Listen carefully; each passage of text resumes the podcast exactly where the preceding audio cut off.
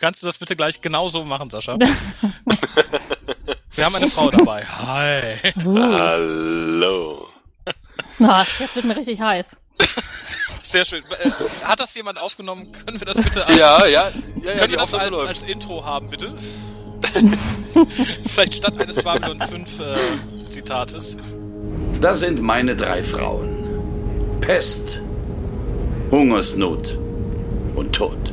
Meinst du, ich hätte die drei wegen ihrer Persönlichkeit geheiratet? Die wären glatt imstande, einen ganzen Planeten zu zerstören. Und das Wissen, dass die drei mich auf Centauri Prime erwarten, macht es mir leicht, hier zu bleiben. 75 Lichtjahre von ihnen entfernt.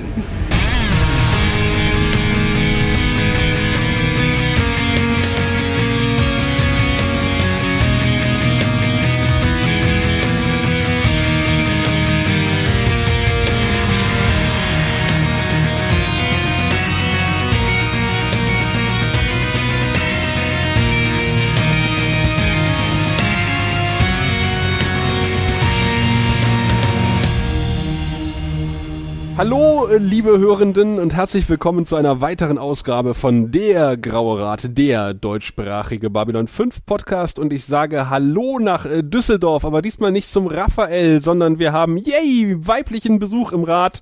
Hallo Mary. Hallo Sascha, hallo Raphael. Hallo. Ich freue äh, mich dabei zu sein. Und wir uns erst. Ja, wir, das wollte ich gerade, du, du nimmst mir die Worte von der Zunge, Raphael. Wir freuen uns auch. Ein, ein drittes Loch in den Bauch, dass du zu uns gestoßen bist. Unsere Frauenbeauftragte. Die Stellenanzeige war erfolgreich. Ja, genau. Ich bin mir noch nicht sicher, ob ich da alles so gut erfüllen kann. Also vor allem dieser Punkt mit dem Penela-Humor eindämmen. Das weiß ich nicht, ob ich das so gut kann. Umso besser. Ja, die, die Latte hängt hoch. Wir werden sehen. Ja, ich kann keine Latte dazuhängen, das tut mir leid. Ach ja, das ist mal ein schöner Einstieg. Äh, so be beswingt. Ah nee, warte, Mary, äh, stell dich erstmal vor. Wir haben zwar letzte Episode ein oder vorletzte Episode einen Einspieler von dir gehört, aber äh, vielleicht noch mal ganz kurz. Wer bist du? Was machst du hier? Ja, ich bin die Mary und ich habe neulich irgendwann auf Facebook gesehen, dass ihr immer auch diese Gleichstellungsbeauftragte sucht und ja, weil ich schon seit Jahren praktisch mit dem Raphael einen Podcast zusammen machen wollte, weil ich ein großer, großer Fan des Dr. Who Casts bin, ne? Ach, Ja, und da sagst du nix? Ich bin weg. habe ich ja doch. Hast du? Ja, also zumindest habe ich dann irgendwann dich angeschrieben, oder nicht? Und Ich bin alt, ich darf erinnere mich an nichts. Ja, genau so war das. Nein, also ich bin Mary, ich bin großer Babylon 5 Fan, war total begeistert, dass ihr diesen Cast macht und habe gedacht, da möchte ich gerne mitmachen. Und hoffe, dass ich das auch zeitlich gut genug schaffe, weil ich ja Werbetexter bin in einer großen Agentur in Düsseldorf. Das macht aber natürlich nur halb so viel Spaß wie Babylon 5 gucken oder über Babylon 5 quatschen. Ausgezeichnet, da werden dir die Worte ja auf keinen Fall ausgehen. Ich bin ja Texter eigentlich und kein Sprecher. Den Fehler machen ja viele, dass sie denken, ich könnte auch super gut und viel sprechen. Mein Kollege behauptet das auch immer, aber ich weiß gar nicht, wo er das her hat. Ja, eigentlich skripten wir ja jeden Podcast sowieso, also insofern hättest du eine Doppelfunktion auch für die Drehbücher in Zukunft. Ja, super, dann kann ich das ja während der Arbeitszeit machen, wenn mal nichts zu tun ist. Das ist super. Das geht mir auch immer so. Ja, siehst du, Raphael, da mussten wir extra einen zweiten Podcast aufmachen und damit äh, hier Wünsche in Erfüllung gehen. Ja, ich muss tatsächlich sagen, das ist mir, wie wahrscheinlich sehr viel in den letzten Jahren, komplett untergegangen. Dafür möchte ich mich an dieser Stelle mal entschuldigen. Und äh, gerne tatsächlich mal einen Platz im anderen Cast freiräumen. Ja, aber ich muss auch gestehen, dass mein Babylon 5 Wissen, glaube ich, fundierter ist als mein Doctor Who Wissen. Do Doctor Who kann man, glaube ich, gar nicht komplett irgendwie fassen und Babylon 5 durch die fünf Staffeln, das schafft man irgendwie.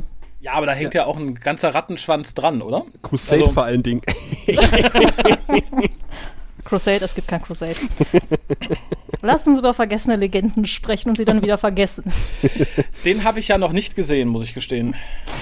Doch, ich habe, glaube ich, alle Babylon 5 Filme gesehen, aber den Großteil tatsächlich wieder vergessen. Verdrängt. Ja, oder, oder verdrängt. Aber wenn wir mit Das der Gehirn ist ein tolles Organ. Episode durch sind, dann können wir uns ja den Filmen nochmal widmen. Mit Freude. Jetzt schauen wir aber zuerst mal auf die erste Staffel, die wir noch besprechen müssen. Und da steht die nächste Folge ins Haus, die da heißt Angriff auf die Außerirdischen. Da ist ja wieder der Angriff, der bei Ragisch 3 tatsächlich gefehlt hat, wie Ralf uns darauf hingewiesen hat. Wir haben ihn dazu gedichtet, aber hätte auch ganz gut gepasst. Und hier passt er tatsächlich. Angriff auf die Außerirdischen, auf Englisch The War Prayer. Und unser Hintergrundbeauftragter Raphael wird uns jetzt erklären, wer es geschrieben hat, wer Regie geführt hat. Regie führte Richard Compton und Drehbuch äh, führte niemand Geringeres als DC Fontana, bekannt aus, ich glaube, allem, was irgendwie mal Science Fiction im Fernsehen war. Star Trek, äh, Buck Rogers hat sie für geschrieben, Logan's Run, die ich leider noch nicht gesehen habe. Kennt ihr einer von euch? Die Serie zu Logan's Run? den Film. Ja, ich auch. Und ich mag den Film. Flucht ins 23. Jahrhundert. Es gibt eine Serie dazu. Ja, das wusste ich mal. das ist mir dann wieder eingefallen, als ich es vorhin gelesen habe.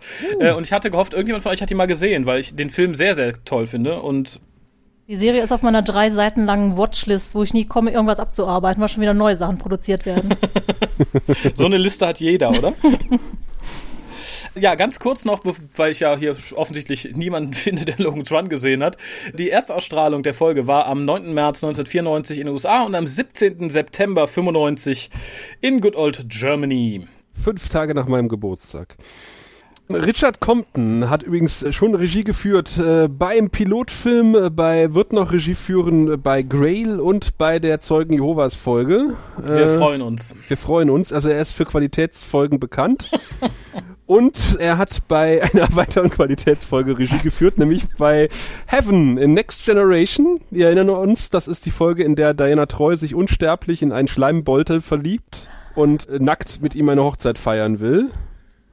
Und sie hat tatsächlich, tatsächlich ja, ja. Ach, das Ding. Uah. Aus der ersten Staffel äh, Next Generation. Und sie hat einen Lieutenant das ist in, äh, in TOS gespielt, Star Trek äh, Original Serie, hat er einen Lieutenant gespielt und zwar mit dem tollen Namen, ich weiß nicht, wer drauf gekommen ist, Lieutenant Washburn. Also verbrannte Wäsche. Ja, ja, ja, ja, der Richard. Und äh, die Folge hat im äh, P5, also weltweiten Ranking, äh, eine Wertung von 6,82 bekommen und beim D5, beim deutschen Ranking, eine Wertung von 6 glatt. Ich bin immer wieder überrascht bis abgestoßen. Dann freu dich mal auf die Wertung für die kommende Folge. ich muss sagen, im, im Vorfeld dieser Folge ist mir hängen geblieben noch ähm, dieses tolle Schauspiel von Sinclair, der sagt, nur ein toter Alien ist ein guter Alien. Das war alles, was mir von der Folge in Erinnerung geblieben ist und ich wünschte, es wäre auch weiterhin so gewesen, aber wir haben sie uns nochmal angeguckt und fangen an mit einem Mädelsabend bei Dylan mit Alkohol, Schlafanzügen und Hipstergesprächen. Ja, ich muss ja erstmal sagen, als ich die Folge nochmal gesehen habe, war sie gar nicht mehr so schlimm, wie ich sie in Erinnerung hatte, aber ich hatte sie wirklich sehr, sehr schlimm in Erinnerung. Vor allem, wir haben mit einer Tradition gebrochen, oder? Du fängst ich schon mit muss dem jetzt erstmal, glaube ich, äh, den Inhalt muss ich nicht traditionell genau die Zusammenfassung Ach, machen. Ja, sehr richtig. Hier keine Sonderbehandlung für Frauen, bitte. Wir sind nicht sexistisch. Ja, genau, genau. das ist nämlich Die- auch die- die- Gleichberechtigung. Du kennst die Tradition schon, höre ich raus. Die neue, der, die neue muss den Inhalt zusammenfassen. Ja, die Traditionen entstehen ja schnell. Ich habe ja praktisch schon tagelang vor dem Spiegel immer geübt, wobei das mit dem Spiegel eigentlich total sinnlos war. Mit Korken im Mund. Nee, nicht ganz. Also wir haben eigentlich zwei Handlungen. Zum einen diese Handlung um die Dichterin, die Freundin von Dylan namens Marjan, die auf der Station angegriffen wird nach diesem Hipster-Treffen bei Dylan. Und danach werden die beiden, ja, versuchen die beiden rauszufinden, wer das war. Und es war natürlich jemand von der Homeguard. Also diese Pro-Earth. Warum haben die eigentlich zwei Namen? Das weiß keiner, oder? Sie haben auch ein dämliches Logo, davon abgesehen. Ja, da muss mal jemand ran. Irgendein fähiger Grafiker. Ja, Ja. dein nächster Job, Mary. Hallo, du bist ja mach Text. Texterin.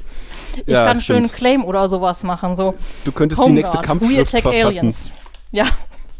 Ein bisschen Propagandamaterial braucht ja jede rassistische Bewegung. Ausgezeichnet. Ja. Unsere Propagandabeauftragte.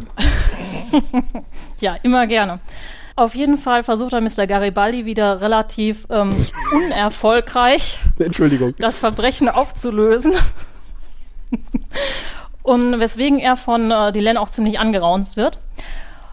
Und dann stellt sich raus, dass eine alte Flamme von Ivanova mehr oder weniger der Schuldige ist oder zumindest hinter dieser Homeguard-Bewegung steht. Und dann haben die einen grandiosen Plan, während eines Empfangs diesen, ich habe den Namen von dem Typen vergessen, Malcolm, Malcolm. glaube ich, genau anzulocken, indem Sinclair sich als totaler, ja, außerirdischen Hasser vor allen anderen, vor allem außerirdischen Anwesenden darstellt. Und dann machen sie ein super geheimes Treffen in einem Lagerraum, wo sie dann praktisch alle finden und ja, einbuchten lassen.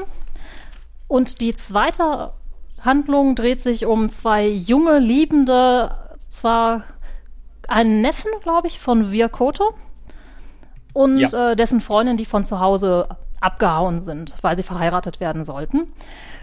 Und das ist eigentlich der schönere Teil der Handlung. Das hat für mich die Folge auch so ein bisschen gerettet, Wobei ich jetzt eigentlich nicht so für so schnulzige Sachen bin. Aber das war irgendwie noch ganz nett. Die beiden sind halt dann auch angegriffen worden von dieser Pro-Earth-Fraktion. Und der Junge liegt dann im Koma und äh. Auf jeden Fall lässt sich Londo dann erweichen und versucht die beiden ja, zurück nach Hause zu schicken, mehr oder weniger, aber als Mündel von seiner von einer Verwandten von ihm, damit sie nicht damit sie heiraten können und nicht jemand anders heiraten müssen. Und ich glaube, das war die konfuseste Zusammenfassung ever. so aber sie far. war zumindest nicht so lang. Nee, kurz, aber konfus. Schön. so wie, so wie, wie wir uns das wünschen. Ja, also Londos äh, oder Virs Neffe wacht natürlich aus dem Koma noch auf, aber das ist ja, das äh, geht ja, glaube ich, äh, aus, der, aus der Logik hervor. Man hätte den auch so mitnehmen können. Bei dem, bei dem Wort Mündel muss ich immer an, an Batman denken, an die Originalserie aus den 60ern, wo, wo Robin ja das Mündel von, äh, von äh, Herrn Wayne ist. Ja, mir ist auch gerade aufgefallen, ich sollte das, das genau. nächste Mal die Folgen vielleicht doch auf Deutsch gucken, weil mein Kopf versucht dann, das, wollte das auf Englisch erklären. Und das äh, sollte ich ja jetzt nicht so machen, ne? Ja, das, da, da sollen sich Hörerinnen und Hörer dran reiben, wenn man das macht, habe ich gehört. ja, okay. Ich versuche das nächste Mal auf Deutsch, das Ganze zu gucken. Okay, ich weiß gar nicht, ich weiß ehrlich gesagt gar nicht, wie die Homeguard übersetzt wurde auf Deutsch. Ich habe es auf Deutsch gesehen, aber ich kann mich nicht erinnern. Hm. Die Heimatgarde? Ja, wahrscheinlich. Ich glaube, sie haben es Homeguard übersetzt. Ich, wir müssen es nochmal gucken. Was sich zu übersetzen nennt in dem Fall, ne? ja, ja, oder nicht übersetzt. Besser genau. nicht übersetzt als schlecht übersetzt. Dann äh, beginnen wir jetzt mit dem Mädelsabend bei Dylan. Mhm. Im Pyjama mit einem Glas Wein in der Hand. Ich finde, das weiß man bei den Mimbari nie, ob das wirklich ein Pyjama ist. Die Schulterpolster sprechen immer etwas dagegen. naja, Sinclair schläft ja auch mit Socken, wie wir später sehen. Also insofern. Vielleicht ist ihm kalt. Klimaanlage an oder so. Hm, Geld sparen. Wahrscheinlich zahlen die auch die Heizung selber. Er kriegt kalte Füße.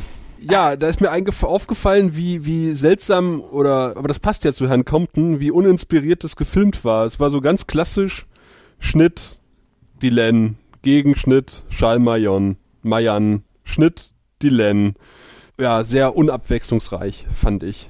Ich fand auch, die Lenzquartier war so ein bisschen eingerichtet wie das Home Depot irgendwie. Das war alles voller Glasdekoration.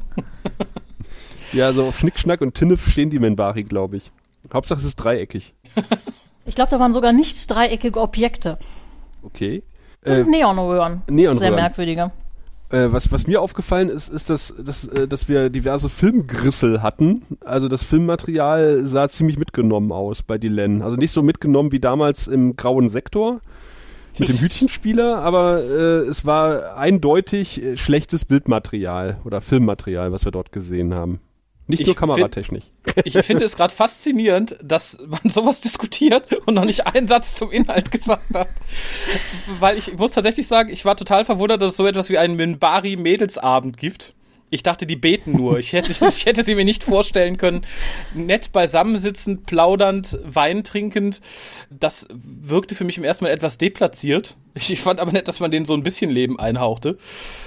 Und ich fand es so unglaublich klischeehaft, mimbarihaft, dass das dann eine Dichterin ist, die auf Tour ist und äh, ja.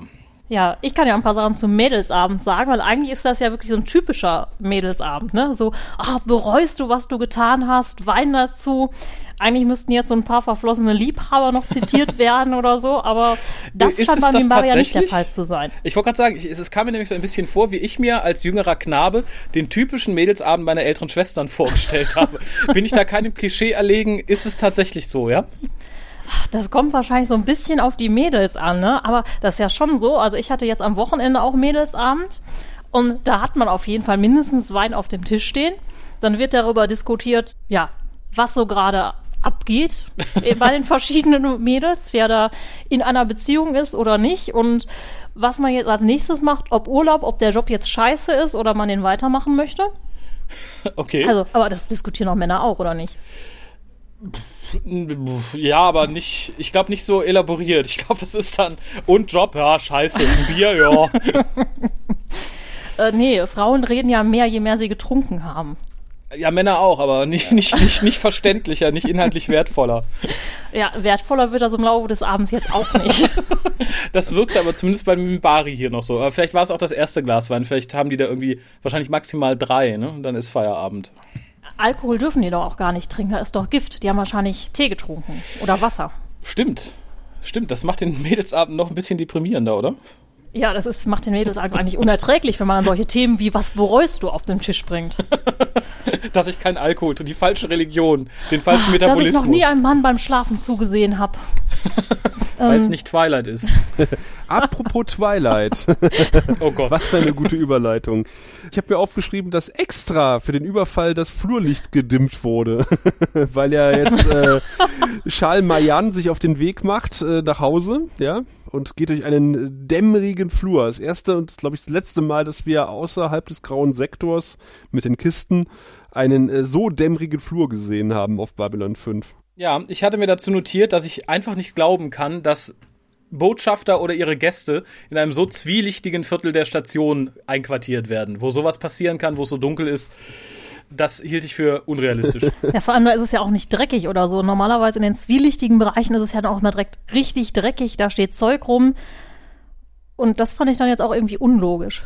Ja, man kann natürlich argumentieren, dass die Homeguard irgendwas an der Energieversorgung gedreht hat, um dann äh, extra dunkel zu drehen, aber dann wüsste man auch nicht, warum sie die Tarnanzüge brauchen.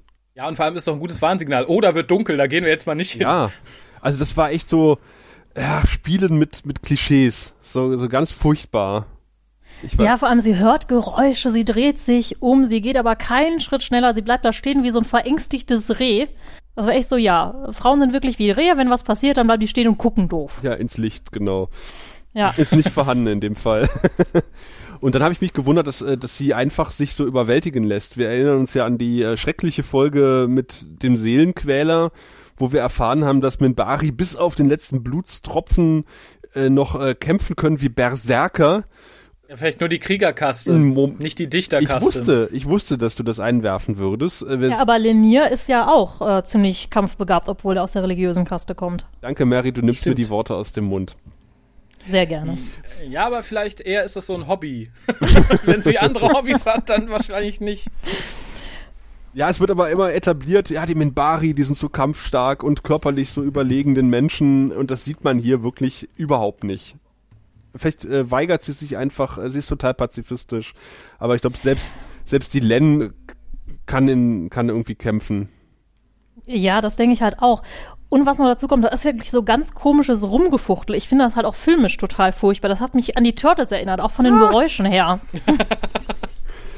Hätte, hätte die Len ihrer Freundin mal ihre Ringe mitgegeben für den Nachhauseweg. Ja, aber schön fand ich den Spruch, es gab eine Zeit, da konnte man den grünen Sektor noch ohne Leibwächter durchqueren. Damals. Damals dachte ich, das ist Vor anderthalb Jahren. so alte Oma-Sprech, weißt du? Was haben die Römer jemals für uns gemacht? Ich habe mich ja gefragt, was soll dieses komische Brandzeichen? Ja, Hässliche. also vor allem dieses Ja. Und Brandzeichen. dieses, Brandzeichen, genau. Das macht ja überhaupt keinen Sinn. Nee, ja, wenn die Space Gida so dumm ist wie unsere Pegida, dann macht es vielleicht Sinn, wenn man sich denkt, die sagen, wir Menschen bestehen aus Männern und Frauen. Darum ist es das Männer- und Frauenzeichen. Die Außerirdischen haben sowas nicht. Punkt. Die haben keine zwei Geschlechter, meinst du? Genau, die legen Eier und klonen sich. Punkt. Das ist die einzige Erklärung, die mir irgendwie dazu einfällt. Oder ein sehr unkreativer äh, Mensch hinter den Kulissen. Ich denke, es ist zweiterer Fall gewesen für Antwort A müsste noch ein Schreibfehler drin sein. Oh, oder äh, es war wirklich jemand, der äh, für die äh, Gay Rights oder sowas kämpft und sich gesagt hat, ich bringe das Zeichen mal vielleicht so ein bisschen da unter. Das ist, Weil das Männer und Frauen kennt. Gleichberechtigung. Tada. Und was ist mit Transgender? Die schließt du damit Drückt es auch irgendwie aus. schließt Ja. du gleich damit aus. Ah ja, das wird jetzt natürlich kompliziert. Ja. Ja, v- Da vielleicht. muss noch ein Fall mehr eigentlich da dran, ne? Da hätte ich mich auch wahnsinnig gefreut, wenn es das Zeichen gewesen wäre. Das hätte dann nämlich so überhaupt keinen Sinn gemacht. Es macht auch so überhaupt keinen Sinn. Es ist absoluter Schwachsinn. Aber ich meine, es kann natürlich sein, dass derjenige, der für diese Gruppe das Logo entworfen hat, einfach eine ganz eigene Agenda gefahren ist und die anderen haben es nicht mitgekriegt. Er hat gesagt, so, Die habe ich getrollt. genau. Ja. Ja, aber äh, damit kommen wir dann zu etwas, was uns die Staffel noch ein bisschen begleiten wird, oder die Staffeln, das ist die Pro-Erde-Bewegung. Und das erhebt die Folge meines Erachtens so ein bisschen über die, den generischen Mist, die sie sonst darstellen würde. Denn es ist ja eigentlich sowas, was man normal in einer Folge abfrühstückt, dann sind die bösen Nazis hinter Gittern, weg vom Fenster und alles wird gut. Das ist hier aber nicht der Fall und das ist, das kann ich der Folge eigentlich nicht positiv ankreiden, werde ich aber trotzdem tun in dem Fall, weil viel anderes Positives ist nicht da. Ich finde es halt ganz schön, dass man etwas nimmt, was total generisch wirkt, was man aber nicht einfach loslässt und dann weiterführt. Und das findet für mich hier so den, den etwas plakativen Anfang. Ja, es wurde halt subtil auch schon äh, im, im Hintergrund eingewoben in den vorherigen Folgen. Das wurde natürlich jeder wieder mit der berühmten Plexiglasstange von Dr. Keil um die Ohren gehauen, dem Zuschauer. Aber äh, was, was du halt auch sagst, ist es danach halt nicht vorbei, sondern es äh, geht weiter. Mehr oder weniger subtil. ja, aber so unsubtil wie es hier wird es selten in Zukunft, Ja, oder? zum Ja, Glück. das stimmt. Ein Glück. Also es ist hier echt furchtbar. Ich habe mir hier übrigens was Positives zu der äh, Szene aufgeschrieben, weil ich so wenig Positives hatte. Zurück- und hochfahrende Kamera irgendwie cool. Okay. Also es war tatsächlich so eine kleine Kamerafahrt, die sonst nicht so häufig Bei vorkommt. dem Überfall oder sind wir schon im Bei dem Lazarett? Überfall, als Ah. sie praktisch am Boden liegt. Okay. Stimmt. Ja, ich erinnere mich. Das sah nett aus. Allerdings merkte man da, wie plastikhaft und sauber der Flur ist dafür, dass er so dunkel ist, fand ich. weil- Genau. Und wie unnatürlich sie äh, umfällt, beziehungsweise ihre Knie so noch zusammensacken. Aber da möchte ich Das dem stimmt. Kameramann zumindest ja guten Willen unterstellen. Schön. Nachdem er so unmotiviert die Dialoge zwischen ihr und äh, die Len geschnitten hat. gefilmt hat. Apropos die Len, die ist echt stinkig, das hat mir gefallen. Äh, Ja. Normalerweise ist sie ja eher so ein bisschen zurückhaltend, aber da äh, wäscht sie quasi äh, dem guten Garibaldi oder vielleicht sogar Sinclair den Kopf. Wobei, Eigentlich beiden. mal. beiden, ne? Ja. Wobei sie ja Und bei Garibaldi war das mal nötig, oder? Ja, ja. Denn wir erfahren, es ist der sechste Überfall auf, ich zitiere, prominente Außerirdische innerhalb weniger Wochen. Und dann frage ich mich, was prominente Außerirdische sind. Ja, sowas wie der Händler, der Große, den man kennt, und der, weiß ich nicht. Der Bordellbesitzer, der JK immer mit menschlichen ähm, genau. Damen versorgt. Wahrscheinlich die, die auf der Station was hermachen. Hm. Taucht die, die, die Gottesanbeterin nochmal auf? Vielleicht hat's die auch erwischt. Traurig wäre es nicht, oder? Und ich glaube, die taucht noch mal auf irgendwann im. Ah. Ja, ja, die begleitet uns auch durch die erste Staffel. Der gute Negret. Bedauerlich. Wie bedauerlich. Ich mag die Figur nicht. Ich mag Ähm, aber was- den Satz, den Garibaldi sagt. Es gibt zu viele, die das unterstützen und zu viele Gleichgültige. Als es um die Ja. Pro-Erde-Bewegung geht. Das ist Boah. ein schöner Satz. Es gibt zu viele Gleichgültige. Aber ich Womit er recht hat, aber ich zähle ihn dazu des Öfteren, wenn ich sehe, Ja, wie er arbeitet. Ja, das kam so mehrfach so, nee, ich habe keine Zeit, ich bin total beschäftigt. Und dann steht er da blöd in der Gegend rum. so, das ist irgendwie ganz, Ich finde, die beiden sehen auch so aus wie wirklich so Schuljungen, die von ihrer Lehrerin zusammengefaltet werden. ja, zu Recht irgendwie ein bisschen. Ich kann es Ja. nachvollziehen. Ja, denn es zeigt sich in der nächsten Szene, wie wenig Bock Garibaldi hat. Du hast es gerade angesprochen. Weil er dann tatsächlich Punkt eins, was mich etwas irritiert hat, dass Ivanova sich schon wieder über geltende Regeln hinwegsetzt, Mhm. was, was ich bezeichnend für sie finde, dass er aber wieder drüber hinwegsieht, weil es ja eine Kumpeline ist, und das Wissen aber nutzt, um sich aus einer unangenehmen Situation zu befreien, finde ich sehr bezeichnend. Also da soll er nochmal kommen, es gibt zu viele Gleichgültige und äh, behaupten, er macht seinen Job richtig. Fand ich auf vielen Ebenen sehr bezeichnend und es macht mir sehr sympathisch, dass die gute Kaffee anbaut, wobei ich mich frage, ob sie den auch selber röstet. Vielleicht. Muss sie ja, sie wird die Bohnen ja nicht Beim, beim, ne, vom Baum mampfen. Nee, wahrscheinlich nicht. beim Aber ich finde das auf jeden Fall sehr relativ viel sympathisch. Wasserdampf. Da muss man aufpassen, dass der Rauchmelder nicht losgeht im Quartier. Aber ich fand auch diesen Spruch von Garibaldi, weißt du, ich habe keine Zeit und alle meine Leute sind beschäftigt, die Überfälle aufzuklären. Da habe ich mich gefragt, das ist eine Station mit 250.000 Lebewesen. Wie viele Leute hat Garibaldi eigentlich? 20? Ich tippe auf acht. Ja, wahrscheinlich. Also das, ist, das, ist, das schien mir doch sehr unrealistisch, dass äh, auf dieser Station halt so eine winzige Sicherheitsabteilung ist und dass alle Mitarbeiter von Garibaldi beschäftigt sind mit, mit dem äh, Aufklären der Überfälle und er natürlich auch mit irgendwas beschäftigt, aber es wird irgendwie überhaupt nicht erwähnt, womit. Er hat einfach keine Zeit. So, Papierkram. Papierkram.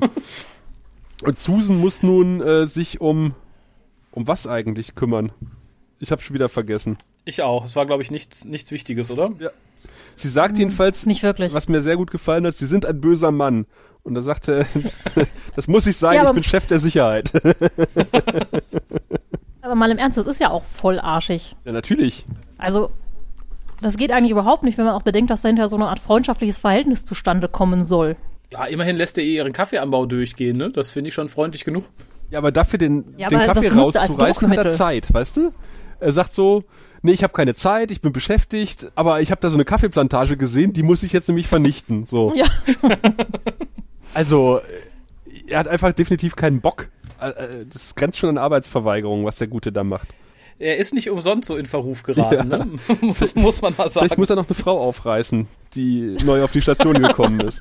Man weiß er es fährt nicht. ein bisschen im Aufzug rauf und runter mit verschränkten Armen in der Hoffnung, irgendeine blonde Frau steigt ein, die er angraben kann.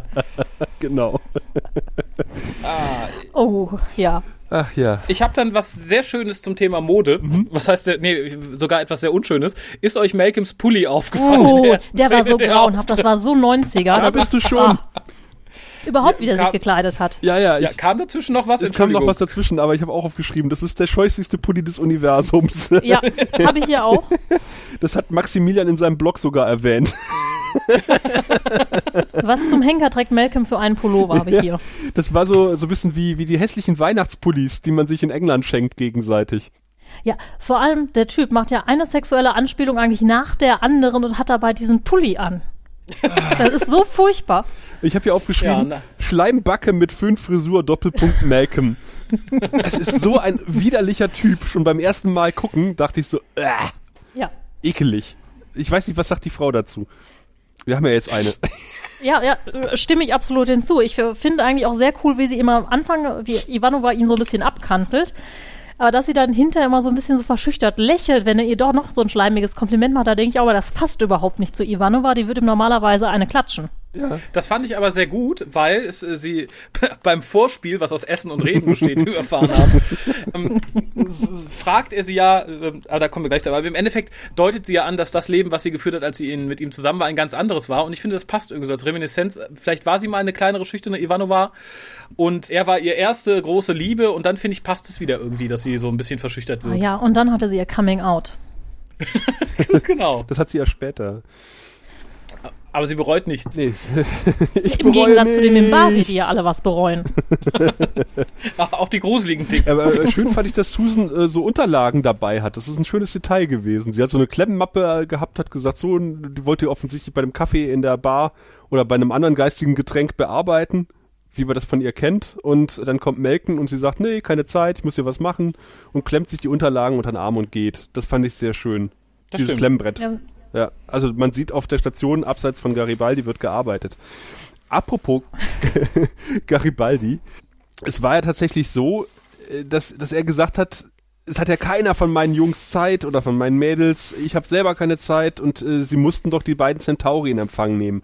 Das war diese äh, Diskussion, die er da mit Susan hatte. Und die beiden Centauri kommen auf die Station begleitet von vier Sicherheitsleuten.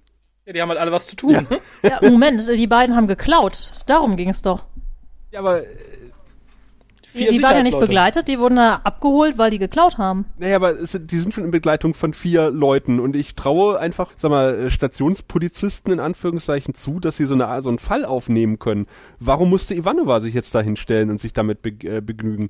Ich meine, wenn, Weil sie Verwandte des Botschafters sind. Das macht kein niederer Polizist, da muss was Höheres ah, her. okay, danke Raphael, das Genau, ergibt tatsächlich vier- einen Sinn. Von Nee, Botschafter die wollten Kotto. eigentlich die beiden zusammenschlagen wahrscheinlich oder so. Wenn ihr nichts zu tun habt, wir haben zwei Mimbari, die wir zusammenschlagen können. Nicht zwei Mimbari, zwei, Entschuldigung? Centauri, die wir zusammenhauen können. Also wer Bock hat und seine Mittagspause produktiv verbringen möchte, der darf jetzt. Ja, die beiden wollen ja äh, Botschafter Kotto besuchen. Und jetzt kommt eine richtig schöne Szene, denn äh, ich habe mir aufgeschrieben, wir rockt die Szene so dermaßen Ja, total. durch seine Gemi äh, Mystik, äh, Mystik und Gemik. Durch seine Gestik und Mimik und, und alles, was er sagt. Und er spielt, so, er spielt sogar ein bisschen Londo die Show, finde ich, in, in dieser Szene. Auf jeden Fall. Also für mich war wir ihr das absolute Highlight der Folge. Ja, wie er auch innerhalb von Sekunden irgendwie seinen Gesichtsausdruck wechseln kann. Es ist, äh, der, der Er Mann hat hat auch echt so ein paar beschwichtigende ja. Handbewegungen und so. Das ist echt cool. Ja, ja, ja. Und für mich ist das so ein bisschen so ein Vorblick auf das, was aus wir später noch wird. Mhm. Also, dass er dann später wirklich diese Kraft in sich hat und äh, über sich hinauswachsen kann. Aber das kommt immer so an Momenten mal raus. Ja, da kommt noch, da kommt nachher noch so ein Moment, wo er dann wirklich auch den, den, den Botschafter mal so ein bisschen zurechtweist und sowas. Was man ihm ja irgendwie sonst nicht zugetraut hätte, zumindest vor einigen Folgen noch nicht. Ja, das stimmt. Ja.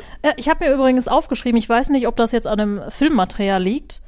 Die Glatze von der Aria hat eine andere Farbe als ihr Gesicht. Ach so. Mir ist nur dieses äh, hübsche Kopftuch aufgefallen, was den Übergang zwischen Glatze und Gesicht verdecken soll.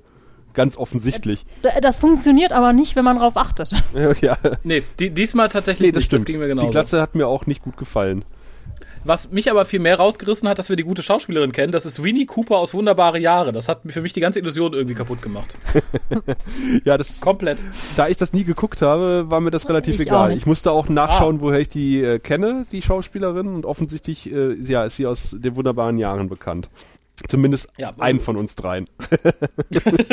Und, und mich riss es ein bisschen raus, was aber die, die Schönheit der Szene nicht, nicht irgendwie schmälerte, weil ich finde die, die ganze Unterhaltung toll, weil es auch wieder so ein schöner Einblick in die, in die Kultur der Centauri ist.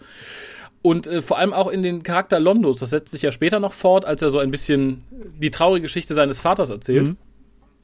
Und das fängt hier an, das finde ich toll, weil wir da wieder ein bisschen erfahren, so funktionieren die und es passt so wunderbar zu dem, was wir bereits über sie wissen. Ja. Dass die, dass die Ehen halt aus Statusgründen arrangiert werden. Da habe ich mich allerdings gefragt, es werden auch die drei Frauen von Londo schon erwähnt. Später kriegen wir sie zu Gesicht. Tod, Pestilenz und Elend, oder wie sie hießen. es hätte, es hätte funktioniert. Es hätte richtig gut funktioniert, wenn wir nicht vor zwei oder drei oder vier Folgen die Geschichte mit Adira gehabt hätten.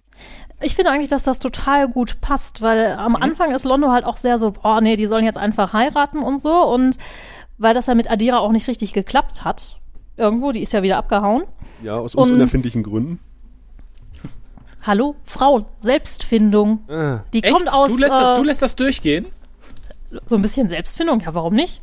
Okay. Also, die war ja erstmal jahrelang in so einer Beziehung zu ihrem Unterdrücker als Sklavin. Da musste sich natürlich erstmal selber finden. Die kann ja auch denken, oh mein Gott, jetzt war ich jahrelang Sklavin, vielleicht liebe ich den ja nur, weil ich irgendwen brauche, der mich hier irgendwie rumscheucht. Nee, ich muss erstmal gucken, ob ich auch alleine klarkommen kann. Das war ein ganz emanzipierter Gedankengang von der Adira. endlich erklärt uns das mal jemand. Gut, dass wir eine Ja. Frauenbeauftragte haben. Dafür bin ich da.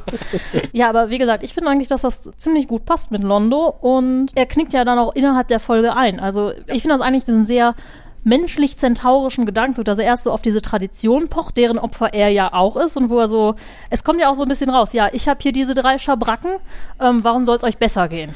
Ja. Und dass er sich so im Laufe der Folge eines Besseren besinnt. Ich hätte es ihm aber eher abgekauft, wenn wir nicht ein paar Folgen vorher gesehen hätte, dass er halt einen feuchten Kehricht auf die Traditionen gibt und mit einer Sklavin essen geht. Und Ja, aber wenn die Sklavin ihn dann sitzen lässt, verstehe ich, dass er sich jetzt wieder ein bisschen mehr drauf beruft, weil er sagt, das hat mir auch nur Unglück gebracht, so ein Kack. Aber dann gerade die Rede mit den Schuhen, äh, die zu eng sind am Ende, fand ich, passte ganz toll auf genau das, was ihm passiert ist. Und äh, das fand ich total rührend. Ich finde es großartig, dass es eben nach der Folge kommt, in der wir merken, auch er strauchelt da total, weil das total gut zu dem passt, was am Ende mit ihm hier passiert. okay. Ja, generell sind die, ist diese Centauri-Handlung ohnehin sehr schön.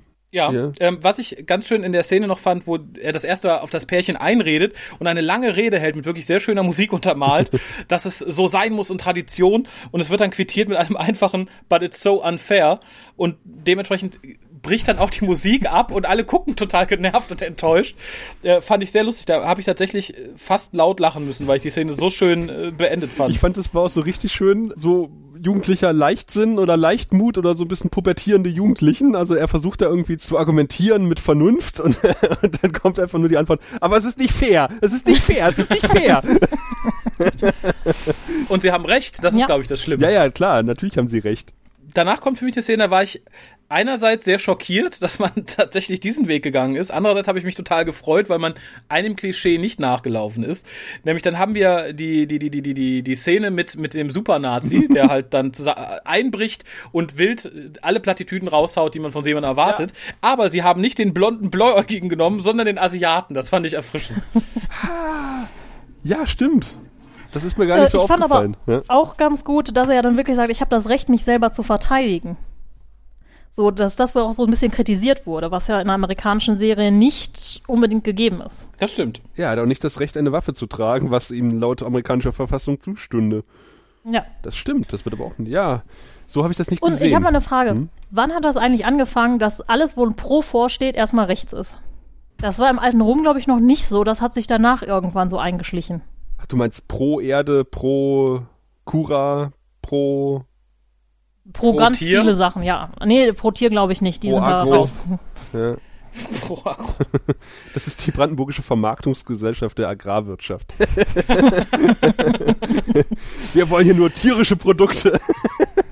Okay, Ich, ich glaube, da hat sich irgendwie so ein Marketing-Ding durchgesetzt, weil ich glaube, in dem Moment, wo du sagst, ich bin rechts und böse, nenne meine Bewegung aber pro irgendwas, das sieht im ersten Moment total gut aus.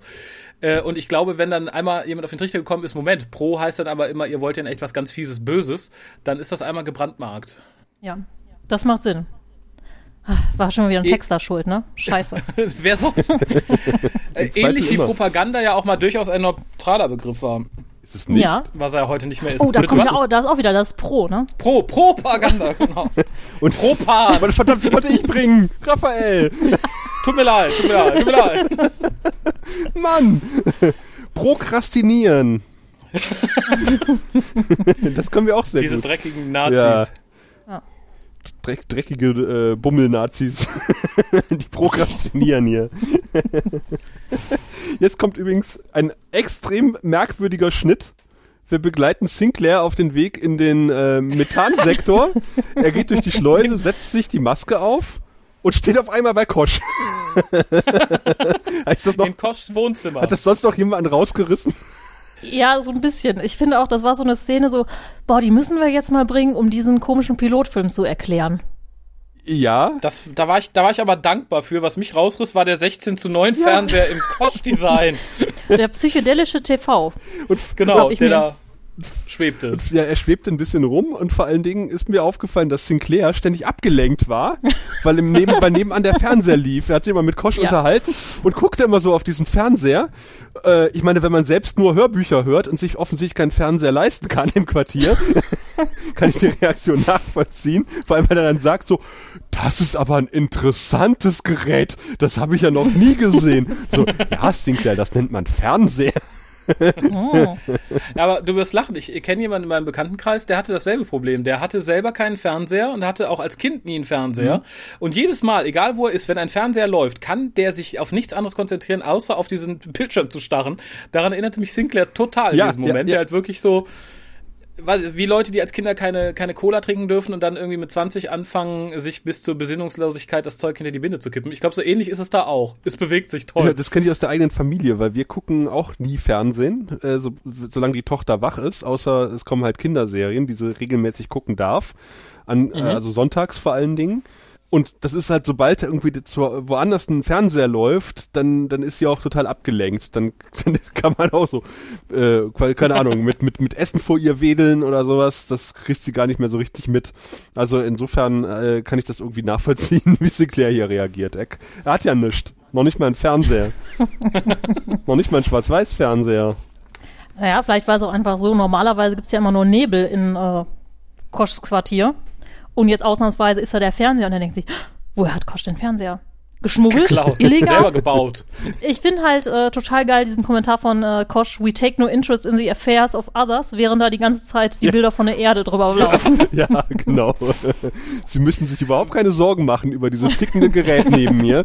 Es ist keine Bombe. Okay, dann ist ja gut. Was Wir ich, beobachten euch auch nicht. Genau. Genau. Das ist jetzt nur aus Interesse, nicht aus irgendwie niederen Beweggründen. Was, was mich ein bisschen an der Szene auch, wie- auch wieder belustigste, war seine Reaktion gegen Ende. Ihm werden noch drei Fragen gestellt und dann schaltet er einfach Ja, aus. ja. Sich Glück. Das, das ist, ich weiß nicht, also bei uns klappt es nicht ganz so gut, weil bei uns keine Lichter ausgehen. Das ist, als wenn dich dein, dein bekannter Kollege was fragt und damit machst du die Augen zu und fängst an zu schlafen. Ich kenne, Hör mal, hast du die Arbeit schon gemacht? Ich setze mir dann immer Kopfhörer auf.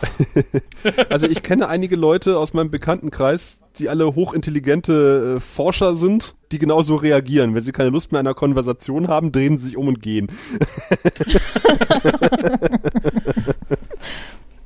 Naja, aber äh, es, es ist ja tatsächlich so, dass diese Szene, ich weiß nicht, ob diese Szene, aber zumindest die Dialogszene zwischen Ivanova und äh, nicht Sheridan äh, später über Kosch, was ja direkt fast im Anschluss stattfindet, ähm, Ja. eigentlich in einer anderen Folge laufen sollte. Und diese war zu lang, also hat man das rausgeschnitten und da reingefrömpelt. Und es kann natürlich sein, dass dieser Gang in den Alien-Sektor ein bisschen länger gewesen ist und dass man jetzt aber auch keine Zeit hatte, das ausführlichst zu zeigen und äh, deswegen so rabiat gekürzt hat, dass es eigentlich sehr albern aussieht. Ja, gehe ich von aus. Ich fand auch diesen Dialog dann halt auf der auf der Brücke im CNC. Ja, ist schön, es greift den Pilotfilm auf, aber es kam irgendwie so unmotiviert. Zumindest zumindest im Deutschen. Also äh, ich weiß nicht, ob er irgendwas mit, äh, ob er äh, If you can get me a hand oder sowas gesagt hat. Ja, ja, können lend me a hand und dann guckt er halt doof und sagt, ja, ich muss weg, geht dann hoch zu Ivanova.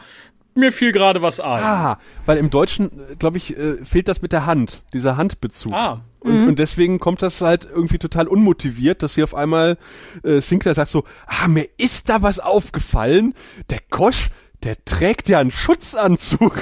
also, ach, Ja, das Blitzmerker. dauert bei dem immer etwas länger. Ja, der braucht ja, Ja, länger, um zu googeln. Also vielleicht, äh, Aber das, das mit dem länger dauern schockierte mich sowieso. Ich meine, dass ihm hier die, der Geistesblitz kommt mit der Hand und so gut und schön, das habe ich durchgehen lassen. Dass ihm dann aber aufgeht, dass die Leute, die Kosch gesehen haben, alle versetzt worden sind, dass da vielleicht ein Zusammenhang bestehen könnte. Das finde ich, da hat der Groschen sehr lange gebraucht, um mal zu fallen. Also das war, glaube ich, jedem um ihn herum hoffentlich vorher klar, inklusive uns. Und ihm fällt das irgendwie ein paar Monate später ein. Vielleicht waren die einfach alle unfähig. Und er wundert sich eigentlich, warum Mr. Garibaldi noch nicht versetzt ist. Ich habe doch extra geschrieben, Garibaldi. ein Ballon gesehen.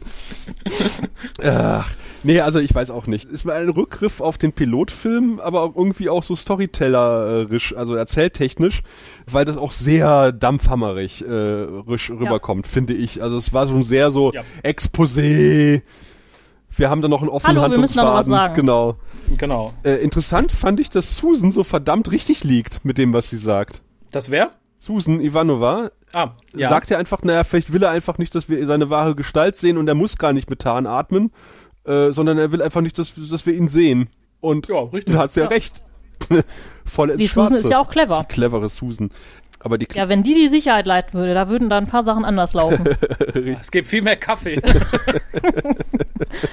Kaffee und Donuts und dann würde es da auch richtig gut laufen. Mhm. Das ist das eigentliche Problem der Sicherheit. Aber ist das nicht aufgefallen, sie kriegt ja zwischenzeitlich noch, äh, sie öffnet ja ihre Tür und dann steht etwas vor ihrer Tür. Ganz Oh, romantisch. die Glitzerrolle mit der Rose. Oh, das passt Passt so zum Pullover, gut. oder? Ich hab das so gedacht, so, so eine hässliche Glitzerblumenschachtel. ah! Mary, würde dich das beeindrucken, wenn wir so eine Schachtel vor deine Tür stellen würden? Nee, ich glaube, die würde ich die Treppe runterschubsen oder so. Weil ich denke so, was soll denn der Scheiß hier? Ja, ich find's auch so Klischee, weißt du, so e- eine einzelne rote Rose in einer Glitzerschachtel. Ja, aber ich finde, auf so einer Station, wo es vermutlich sehr teuer ist, eine Rose zu besorgen, hat das eine andere Gewichtung. Das dürfte ihr hoffentlich auch klar sein in dem Moment. Nur rein optisch finde ich es dann doch etwas ähm, Ja, aber Ja, tatsächlich mal, klischeebeladen. dann hätte Hätte die jetzt vor der Tür gelegen oder so, oder er sie ihr gebracht, ja, aber diese Glitzerrolle einfach, die ja da auch einfach so steht und wo die sie dann einfach aufmacht, weiß ich nicht. ja, hätte er nackt mit einer Rose im Mund vor der Tür gelegen. Ja, vielleicht hätte er dann auch noch geputzt. Das wäre schön gewesen. war, war das Quartier so dreckig? ja, nö, aber Also die müssen ja wahrscheinlich auch den immer, oder? Putzdienst irgendwie da bezahlen. Das macht Das ist doch bestimmt nicht Intus. Also, Also ich glaube, hätte, hätte er eine Flasche Wodka vor die Tür gestellt. Oder, ich finde halt, Susan wird halt überhaupt nicht als romantischer Mensch irgendwie ähm, ja, beschrieben. Richtig. Deshalb passt das nicht zu ihr. Auch, dass sie diese Glitzerrolle, ich würde sie als jemanden annehmen, der jemand mit so einer Glitzerrolle verprügelt. Ja. Dito. Aber nicht die einfach ungesehen in die Wohnung nimmt und sagt, oh, was ist das? Na, eine Rose, schön. Und dann auch so, so klischeebehaftet dran schnuppert. Genau. Aber auch, aber auch da finde ich, wirkt es wieder so ein bisschen, ach, die Reminiszenz an die gute alte Zeit, als ich sowas noch toll fand. Ja, das war nett damals. Mhm. Sie wirft es ja auch relativ schnell wieder über Bord, als rauskommt, dass äh, der Gute ja eigentlich der Obernazi Ja, ist. Ja, das muss ich sagen, finde ich auch sehr schön eigentlich, dass man am Anfang dann diese Rose im Hintergrund sieht und dann wiederum sieht, wie sie die Rose in den Mülleimer schmeißt. Ja, aber auch sehr plakativ. also für diese Folge finde ich das schon sehr subtil. Apropos, wir haben dann eine weitere Szene mit, mit unseren liebsten Centauri. Ja, endlich. Und ja, und äh, ich bin schon am Ende der Szene. Wenn ihr was anderes dazu sagen wollt, dann grätscht rein. Mich hat das Ende nur so total amüsiert. Wirs Blick auf, auf die Bilder der Frauen und dazu die Musik und das Ende der Szene. Das kann man sich, glaube ich, in dieser Serie sehr gut erlauben. Es hat mich sehr amüsiert. In Serien wie Star Trek oder so würde sowas nicht funktionieren. Ich allem- und das war für mich so ein Babylon 5-Moment. ja, das stimmt. Vor allem die Bilder der Damen. Das sind übrigens nicht die gleichen, äh, die dann später die äh, Frauen auch spielen. Aha. Das ist, da ist nur eine wirklich, ähm, ich glaube, die in der Mitte, die Dame äh, Major, die Roddenberry-Frau. Das ist die einzige, die wirklich später eine von Ah. den Frauen Ja, spielt. aber sie war doch die Frau des Imperators. ah, Entschuldigung, nee. Dann habe ich überhaupt keine Ahnung, wie eine von den schauspielerischen He heißt. Auf jeden Fall, das sind nicht die gleichen. Pest, Hungersnot und Tod. Aber das, die Bilder sind absolut geil. Also, äh, Ja. vor allem, weil die alle auch irgendwie Grimassen schneiden oder Und die sehen Aber dann immer- noch schlimmer aus als die richtigen Frauen später. So, äh, ich, ich darf das in Anwesenheit der Damenbeauftragten sagen, da haben sie so richtige Schabracken irgendwie an Bord. Habe ich nicht wohl Aber- selber schon Schabracken gesagt? Aber immerhin hat er ein Bild von seinen Frauen da stehen. Das finde ich schon äh, Als bezeichnend. Ja, und Mahnung das immer allen als Warnung. ja. Damit er genau weiß, warum er da ist. So, Damit er alle Das sehen, was für ein großes Opfer er bringt. genau. ja, die Szene Für die Republik. Die Szene ist einfach toll. Ich finde, sie fängt auch schon gut an, weil wir nämlich äh, Londo beim Anziehen hilft. Ja, das ist auch ein schönes Detail. Ja. Oh, Und ich mag äh, auch diesen Soundeffekt bei dem Gesichtsausdruck, wenn er die Bilder sieht. Ja! Es ist, Bang. ja, genau, es ist eine tolle Szene, die ich mir mehrfach angeguckt habe, denn äh, ich habe aufmerksam den Dialog in der nächsten Szene gehört. Mehrfach auf Deutsch und auf Englisch. Denn auf Deutsch wird gesagt, die Abordnung von ABBA ist im Begriff anzudocken. Und, und ich dachte so, Dancing Queen. gimme, gimme, gimme a delegation after midnight. Aber im Original sagt die irgendwas komplett anderes. Aber im, Ori im Deutschen ist es die Abordnung von ABBA. Björn, Benny und Agneta und äh, äh, ich vergesse immer, wie die letzte, wie die andere heißt. Egal. Annelie. Du Amelie oder sowas. Amelie. Wir verlinken es in den Show Notes. Äh, was mich da besonders gestört hat, äh, dann gibt's ja diese kurze Besprechung auf der auf dem CNC, dass die Hatten Situation wir nicht noch ja, diese eine Sequenz in dem, der Bar mit Ivanova und Malcolm? das kommt jetzt gleich danach. ah, guck mal, da habe ich das CNC einfach auch vergessen. Ja, Schade. ja, es ist auch ver vergessenswürdig, denn äh, wir kriegen gesagt, dass die Situation sowas von dermaßen brenzlig ist und überall auf der Station die Außerirdischen angegriffen werden und die Situation fast droht zu eskalieren. Es wird uns aber Aber wir haben nicht genug Komparsen. es wird uns nur gesagt und äh, sorry, ich glaube es euch nicht. Ich glaub's euch einfach nicht. zeigt es mir bitte. Aber redet nicht einfach nur drüber. Man versucht es später ja so ein bisschen, aber Ja. auch da mangels Komparsen sieht das Ganze ein bisschen traurig aus. Du meinst die große Demonstration auf dem, auf dem Sockerlo? genau, mit, dem- mit dem schimpfenden JK und den fünf Leuten, die sich irgendwie um unsere Sicherheitsleute rumscharen. Ja, das wird auch noch spaßig, wenn wir zu dieser Szene kommen. Aber vorher war ich etwas abgelenkt äh, durch Susans Kleid. Wir sind nämlich jetzt im Fresh Air Restaurant. Malcolm hat sich hoffen, hat zum Glück nicht den Pullover an. Und äh, wenn doch, wäre es mir nicht aufgefallen, weil ich nur Augen für Susan hatte.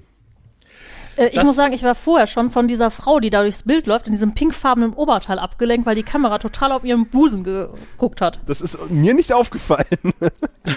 Wirklich nicht. Das ist mir alles nicht aufgefallen, weil das für mich tatsächlich das Vorspiel war, weil die dann bestimmt im Bett landen müssen, weil die gerade beim Essen und Quatschen sind. Und ich dachte nur, können wir das nicht überspringen? Das nervt mich doch mindestens genauso wie ihn. Ja. genau. Ich fand halt, Ivanova wirklich so lächerlich aufgebrezelt. Ja, das stimmt. Äh, Das ist halt so ein ganz normaler Schuppen da. Das ist halt, als wenn man hier in Düsseldorf irgendwie mal, ich weiß nicht, mittags mit den Kollegen was essen geht und auf einmal steht da jemand im Cocktailkleid. Da denkst du dir auch, Ja, vor allem Ivanova im Cocktail. Ja. Das, ist, das ist ja schon fast irgendwie Drag, finde ich. Ja, ja, die normalerweise nach der Arbeit äh, in ihrer Uniform saufen geht. Oder halt in ihrem komischen Hauch von nichts, was sie da getragen hat. In ihrer Decke, in, Poncho, in den sie sich gehüllt hat. In der zweiten Folge oder sowas. Oder in der ersten regulären Folge. Ja. Also ich stelle mir vor, er sagt irgendwie, ach weißt du, Susan, ich werde mich hier auf der Station niederlassen und hier ein Geschäft, wir wissen noch gar nicht, was er macht eigentlich, aber er, er will dort irgendwie äh, ein Büro eröffnen. Und da habe ich mir von meinem geistigen Auge vorgestellt, wie Susan sofort zu Sheridan, äh, zu Sinclair läuft und sagt, sorg dafür, dass der Typ von der Station verschwindet. Ja, vor allem, das ist ja auch mega gruselig. Nach acht Jahren kommt er hinterher, sagt, ja, ich konnte dich nie vergessen und jetzt will ich bei dir sein. Ja, Also ich meine, da hilft ja auch nur nächste Luftschleuse, oder? gut, dass du das genauso siehst. Also ich als, als, als Mann finde dieses Verhalten von Malcolm extrem creepy. Also das ist schon sehr, äh, Solange er sie nicht Ja. beim Schlafen beobachtet. Ja, das, das äh, soll ja auch passieren auf der Station. Oder bei Twilight, genau. Ah, Also das ist, das, das hat schon was von Stalking, was er da macht. Also ich finde das, Definitiv. ich finde, ich finde das, also ich fänd's furchtbar als Frau, wenn, wenn jemand so, äh, äh, dachte ich, entweder hat er es extrem nötig oder er war schon immer so und es fällt ihr nicht auf. Ich, ich weiß es nicht. Also, äh, also ich fand's furchtbar. Naja, gut, ich glaube, das war einfach Mittel zum Zweck, oder? Der hat gesagt, so, ich möchte hier meine Nazi-Schergen äh, erweitern um einige hochrangige Offiziere. Da habe ich doch noch das Mädel, äh, mit der ich vor acht Jahren, der erzähle ich jetzt was vom Pferd und stelle hier diese Glitzerbox vor die Tür, dann wird die schon weich. Ja, aber das ist alles so aus der Klischeekiste und ähm, ich finde es erschreckend, dass Ivanova offensichtlich drauf anspringt. Ja, ich weiß auch nicht, was ich gruseliger finde. Nazi-Scherge mit irgendwie perfidem Alibi oder Megastalker. Also ist beides nicht so gut. Der, Und ist auch nicht für Ivanovas Menschenkenntnis irgendwie zuträglich. Wäre ein schöner Sendungstitel, der mega stalkende Nazi-Scherge aus dem, aus dem Weltall.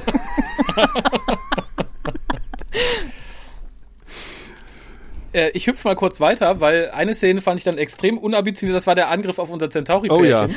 Und die Was Musik zum- war so furchtbar. Es, äh, dieser Szene war alles furchtbar. Ich fand den Grund, dass sie da alleine rumhängen, furchtbar. Ich fand den Angriff furchtbar. Ich fand die Inszenierung dieses Angriffs total dämlich. Und dass wir dann zufällig 20 Sekunden später um die Ecke biegt, als wäre nichts Die passiert. Attentäter abhauen.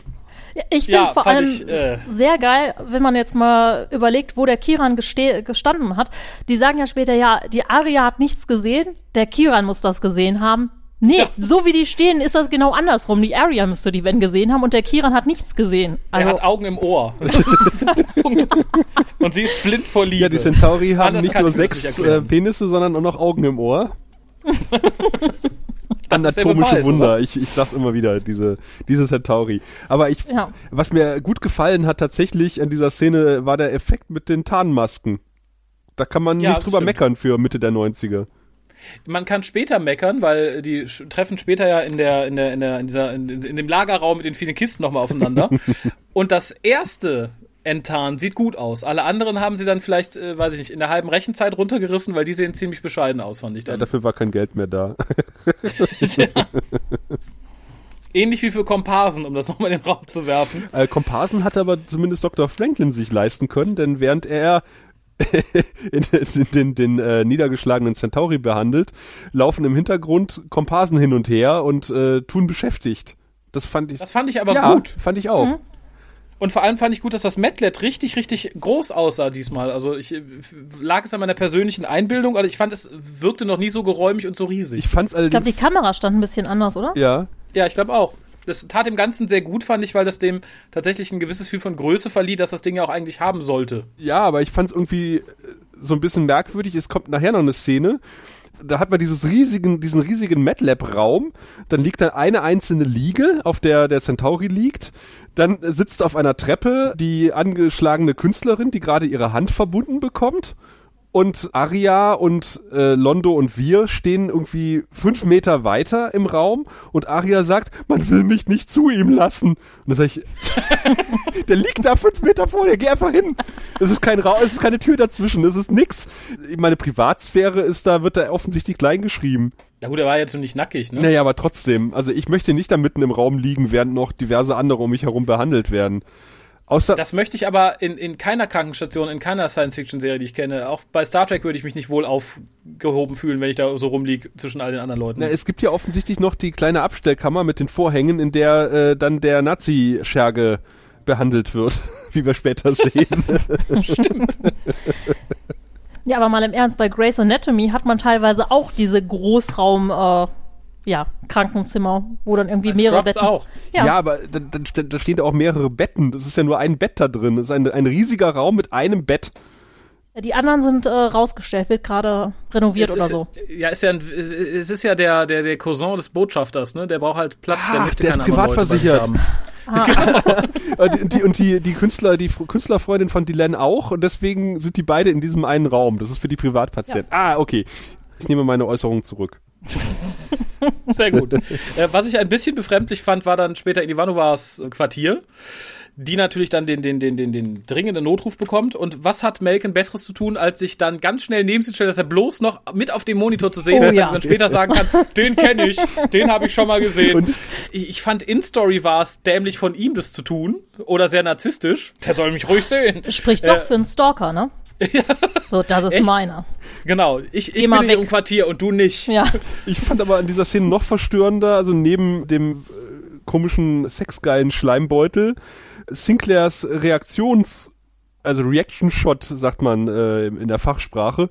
Also der Gegenschnitt auf Sinclair, der einfach nur irgendwie so total merkwürdig guckt und auch noch irgendwie spiegelverkehrt ist. Ganz offensichtlich. und das irgendwie für, für den Bruchteil einer Sekunde wird dann so Sinclair reingeschnitten, der irgendwie einen absolut merkwürdigen Gesichtsausdruck zur Schau trägt. Ja, der dachte sich auch, na, dabei habe ich jetzt meinen ersten Offizier erwischt. Ja, aber dann guckt man doch nicht so. Auf vielleicht hat er einfach Äh, gedacht. War das nicht mehr oder weniger der gleiche Gesichtsausdruck, den er sonst auch immer hat? ja, er war noch etwas, er war noch etwas unambitionierter als sonst. ja, ja. Wir haben, wir haben die tolle Demonstration auf dem Sockerlo fast übersprungen. Aber, Ach ja, stimmt. aber da hat Raphael ja schon vorhin was zugesagt mit den fünf Leuten. Und Von denen dann zwei sich auch noch absetzen, um den, um den Asia-Nazi zu verprügeln. ja, und ich fand es fand etwas befremdlich, dass die Sicherheitsleute von Garibaldi äh, Atemschutzmasken tragen. das fand ich auch total befremdlich. Das war wirklich so, oh, die haben jetzt irgendwie das Tränengas schon in der Tasche. Das, also Da das, geht's das, gleich richtig ab. Das kann sein. glaub, das könnte dieser dicke Stock gewesen sein, den der eine da hat. Er hat irgendwie so. Ich glaube, genau das sollte das symbolisieren. Wir sind bereit, hier alles zu machen, um das aufzulösen. Ja. Also ich fand, das war auch so eine richtige Szene von dem, ich sag mal, alten oder Anfangs-JK. So dieses Hauptsache, ich habe einen Mob und kann den aufwiegeln. Wenn gerade nicht Stimmt. Menschen, Frauen da sind, die ich mit in mein Quartier nehmen kann. also hätte man die Demonstration auflösen können, indem man ihm einfach eine Prostituierte beiseite stellt. Das wäre wahrscheinlich schnell gegangen. Holt schnell ein Prostituiertes, dass wir sie nach Jakar werfen können. Cool. Ja, schon wieder. Ähm, Sehr schön fand ich auf der Krankenstation die Bemerkung äh, von, der, von der Dichterin gegenüber Londo, die ja erst philosophiert, dass alle lebenden Lebewesen sich auszeichnen und definieren durch ihre Fähigkeit, Liebe zu empfinden und ihr, ihr, ihr, ihr Verlangen nach Liebe, la la la la la la.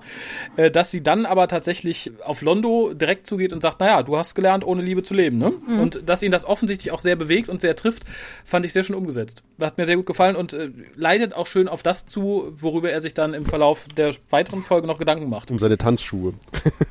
Über seine Tanzschuhe. Ich fand den Spruch sehr schön, mach dich nicht drüber lustig. Nein, ich nein, nein, nein. Tatsächlich nein, toll. Mhm.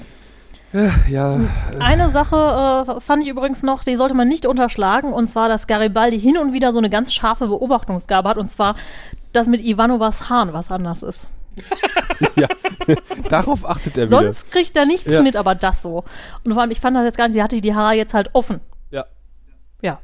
Ja. Ja. Sie wird sie wahrscheinlich häufiger mal gehabt haben. Ja, sie hat im Dienst immer die Haare relativ streng äh, zusammen nach hinten. Wobei sie seit ihr Vater tot ist auch mit den Haaren ein bisschen experimentiert. Hat JMS festgestellt, nicht ich. Aber ich sehe schon, wir drücken uns ein bisschen um äh, Sinclairs Schauspielkunst. Um was? Wen? Weil ich hoffe, man hat die Anführungszeichen gehört. Denn jetzt kommt der Superplan des Führungsstabs, nachdem Oh ja. Malcolm ja auch äh, nicht damit gerechnet hat, dass auf der Krankenstation Überwachungskameras sind. Entschuldigung, das ist so bescheuert.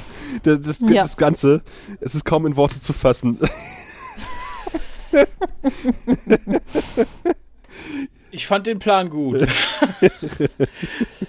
ich bin aber noch ein bisschen vorher, weil ich tatsächlich die Szene noch mal ganz doll lobend erwähnen möchte mit äh, dem Zitat über die Schuhe. Ja. Er redet dann ja auch mit Wirr noch mal eben über dieses Zitat und erklärt es so ein bisschen und äh, er quittiert das mit dem Wort, dass er das nicht versteht. Und ich fand das Ende dieser Szene, das, sehr, das Ende dieser Szene sehr schön, wo er dann sagt, und das solltest du auch nicht verstehen und äh, ihn dann fast schon in den Arm nimmt. Ja. Fand ich toll für die Beziehung zwischen den beiden und vor allem, ja, es wird Londo so unglaublich gut charakterisiert Ja, ja. dadurch. Das hat mir richtig, richtig gut gefallen. Und ist für mich, glaube ich, der, tatsächlich der größte Pluspunkt an dieser Folge. Ja, ja, jede Folge gewinnt, wenn Londo drin vorkommt. Ja. Das kann man ruhig so sagen. Und äh, in dieser Folge sind Londo und Chicard drin. Äh, das gewinnt dann umso mehr, bevor es dann äh, rapide zum äh, gerissenen Plan geht. Ah. Höhepunkt der Folge kommt. Da muss ich aber auch noch mal etwas lobend erwähnen und zwar auf der Veranstaltung, in der der Gute dann seine seine äh, ja fast schon rassistischen Sprüche rauskloppt, um sich den Nazis anschließen zu können. Malcolm trägt hier tatsächlich relativ schöne Klamotten, muss Ja, ich sagen. Die haben mir gerade im Kontrast zum Pulli ausgesprochen gut gefallen.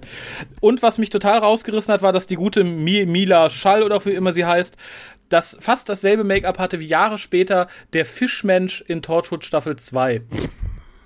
Erinnert sich da jemand Ja. dran? Ich, ich habe mich erschrocken, ich bin ja fast vom Stuhl gekippt.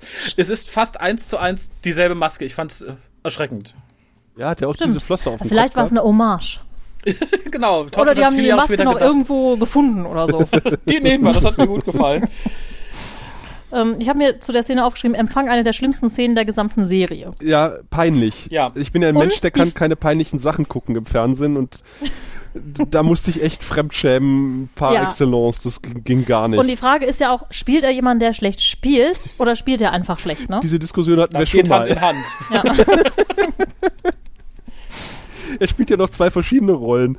Also zum einen hat er dann auf dem Empfang, spielt er halt, kloppt, also auch so, so Holzhammermäßig dann diese Nazi-Sprüche raus, ne? Nur ein Oh, toter ja. Alien ist ein guter Alien, bla, bla, bla, bla. Es fängt ja noch relativ, Ja. relativ subtil an, aber er legt ja noch eine Schippe drauf und noch eine drauf und in der Hoffnung, dass Malcolm dann irgendwann anspringt und dann Hast du, hast du gerade Sätze wie, die beste Technologie kommt von der Erde?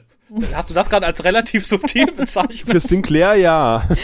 Im Gegensatz zu nur ein toter Alien ist ein guter Alien, finde ich schon. Vor allen Dingen wird Ja, das, gut, das ist- selbst wenn man diese Meinung hätte, würde man sie als, äh, als Kommandant dieser Station doch nicht in Anwesenheit der anderen Aliens äußern. Also ja, mal ganz ehrlich. wie will denn Sinclair auch seinen Ruf anschließend wieder in Ordnung bringen? Ja. Also zumindest die Fischfrau wird nie wieder ein Wort mit dem reden. Ja, es sei denn, er stellt dir so eine Rose in so eine Glitzerschachtel vor die Tür. Oder ein bisschen Fischfutter. weil, weil, weil, weil dann trifft er sich ja mit Malcolm im Quartier und da spielt er so den alten, verbitterten Kriegshelden. Und, äh, Ja, allem ganz im Ernst, diese Konstellation, da ist ja so flotter Dreiermäßig. Da muss doch Malcolm, Malcolm eigentlich irgendwas aufgefallen sein, ja, oder? Ja. Also ich, ich, So, warum kommt der Typ jetzt mit? Läuft da was oder Es, Was will der? es hätte mich nicht gewundert, wenn er angefangen hätte noch zu humpeln in dieser Szene. Es hätte so wunderbar gepasst. Weißt du, so der alte Kriegsheld, äh, schon im Krieg verwundet, der sagt so, ah, früher, damals äh, konnte noch Mann gegen Mann kämpfen, gegen die Menbari und heute so, ah. Und so. Sehen Sie diese Narbe? Ja, genau. Ey, auch furchtbar. Ich fand auch furchtbar diesen Gegenschnitt immer zu Susans total entsetztem Gesicht, wenn die gesprochen haben, so. Das war dann halt auch ganz schlecht geschauspielt auf der einen oder anderen Seite. Das ist so. Also mindestens da muss Malcolm gemerkt haben, oh, die wollen mich reinlegen oder warum guckt Susan mich jetzt so entsetzt an? Ja, ja. Oder er hatte nur Augen für Sinclair, das kann auch sein. Oh, nicht, dass Sinclair auch eine Rose bekommt. Willst du in meiner Nazi-Partei mitmachen? Ich schenke dir auch eine rote Rose. Die weißen Nelken sind aus. Apropos weiße Nelken. Wir springen ja jetzt nochmal ganz kurz in diese Ratssitzung, in der äh, Sinclair erzählt, dass die Untersuchungen abgeschlossen sind, weil, ja, weil es einfach so ist. So, der, die sind abgereist, das müssen sie mir glauben. Und ich habe mir aufgeschrieben, die Ratsmitglieder trinken Ersatzflüssigkeit aus Kölschgläsern.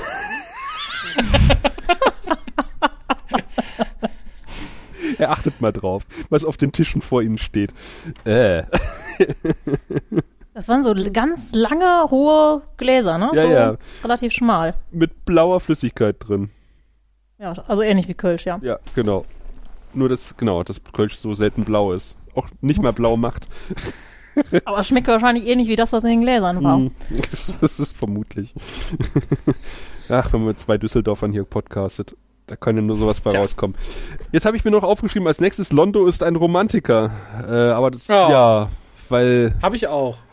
er Ja. erklärt die beiden ja jetzt zu Mündeln eines entfernten Verwandten und wenn sie alt genug sind, dann dürfen sie selber entscheiden und so lange können sie sich äh, quasi gegenseitig auf den Sack gehen und sich überlegen, ob sie dann immer noch heiraten wollen. Ja, äh, aber auch hier schön der Satz, dass er sagt, dass es Kindern noch erlaubt sein sollte zu tanzen, rundet das Ganze schön ab und ich, ich fand es tatsächlich schön, Ja. weil es tatsächlich auch wieder so eine, so eine sehr schön aristokratische Lösung ist, dass man sagt, okay, die haben wir zu entfernten Verwandten abgeschoben, da können die glücklich werden, da achtet erstmal niemand drauf und alle sind glücklich und ich glaube, er freut sich am allermeisten drüber. ja, aristokratische Der ist Lösung, halt richtig gut. begeistert, ne? Er ist, er, ich, ich finde, da sie- sieht man, dass er doch ein, ein unheimlich warmherziger Mensch eigentlich ist, wenn man erstmal so die, die, den ganzen, die, die, ja, die, die, die ganze Fassade abblättern lässt. Von Ja, vor allem er ist auch unheimlich empathisch, er kann ja sich dann mitfreuen. Ja, ja, ja. Und vor allen Dingen, ja. er, er, er tut erstmal so, so, ja, euer Heimtransport geht in einer Stunde. Und dann sieht man, wie er so äh, mit wir so hinter ihrem Rücken feigst. Und, Mhm. und, und dann sagt, naja, aber ihr kommt ja nicht, wie ihr das denkt, sondern ihr kommt zu meinen Verwandten. Haha. Und dann freut er sich, dass sein Plan so aufgeht und dass die äh, sich auch freuen. Genau. Und dann dürft ihr irgendwann heiraten. Uh. Wuhu. Und vielleicht sogar euch Die Liebe gegenseitig. siegt. Ja. Äh, Ja, oder dann- bis dahin haben beide schon wieder andere Leute kennengelernt und fangen nochmal von vorne an, aber das kann man ja nicht wissen. Das ist vielleicht eine stille Hoffnung. Da, da, ne, da, aber da glauben wir doch einfach mal dran, dass die sich ewig lieben werden. Punkt. Oh. Macht mir diese Szene nicht kaputt. Der Raphael ist ein kleiner Romantiker. Genauso wie der Ja. Londo. Ja.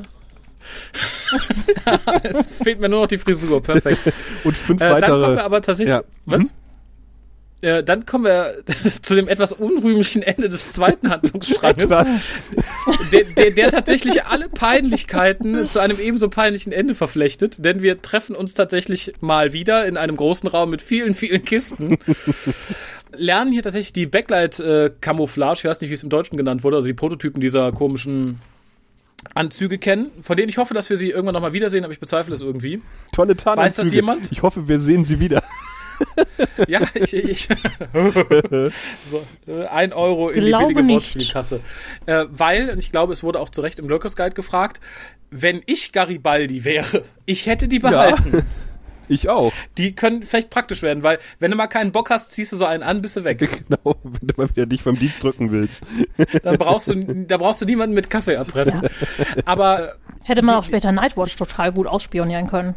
Äh, eben, eben. Aber offensichtlich hatte sie, ja, was auch immer damit gemacht hat, weggeworfen, weggeschickt. Also, Die sind dann zumindest wir verschwunden. gehen mal davon aus, dass sich ein hochrangiger Admiral der Erdallianz gemeldet hat und gesagt hat, das Ding äh, dürfen die gar nicht haben, das schickt ihr mal schön auf die Erde. Ja, gehe ich tatsächlich von aus, so traurig das auch ist.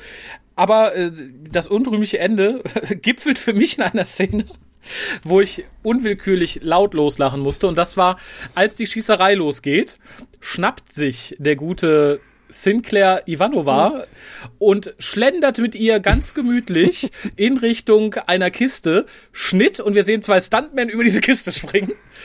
Und es, weiß ich, es ist eine der, der, der, der, am beschissensten umgesetzten Szenen der Serie, wenn es um Action-Szenen geht. Das ist ja insgesamt in der gesamten Sequenz so. Also auch dieses Swatch-Team, was da ankommt, das bewegt sich. Ich weiß nicht, als äh, wollte jemand einkaufen gehen oder so, ne? Das ist nichts mit Sichern oder so hält man irgendwie ein Gewehr-ähnliches äh, Instrument in der Hand. Nee. Ach ja, da, wir haben Requisiten gekriegt und wir gehen da jetzt mal lo locker hin. Genau, ich, ich, wir sind eigentlich Kantinenarbeiter, keine Schauspieler, es war nur gerade keiner da. und wir marschieren da jetzt rein. Aber wie gesagt, ich fand es halt sehr bezeichnend, dass die beiden wirklich gemütlich schlendern in Richtung Kiste unterwegs sind, als die Schießerei losgeht und im nächsten dann wirklich sehr actionreif über diese Kisten hüpfen. Ja, traurig. Aber gut, dass immer genug Kisten da Ja, sind. Die haben ja am Anfang vielleicht gedacht, ach, Garibaldi ist wahrscheinlich schon direkt da. Das war ja eigentlich der Plan.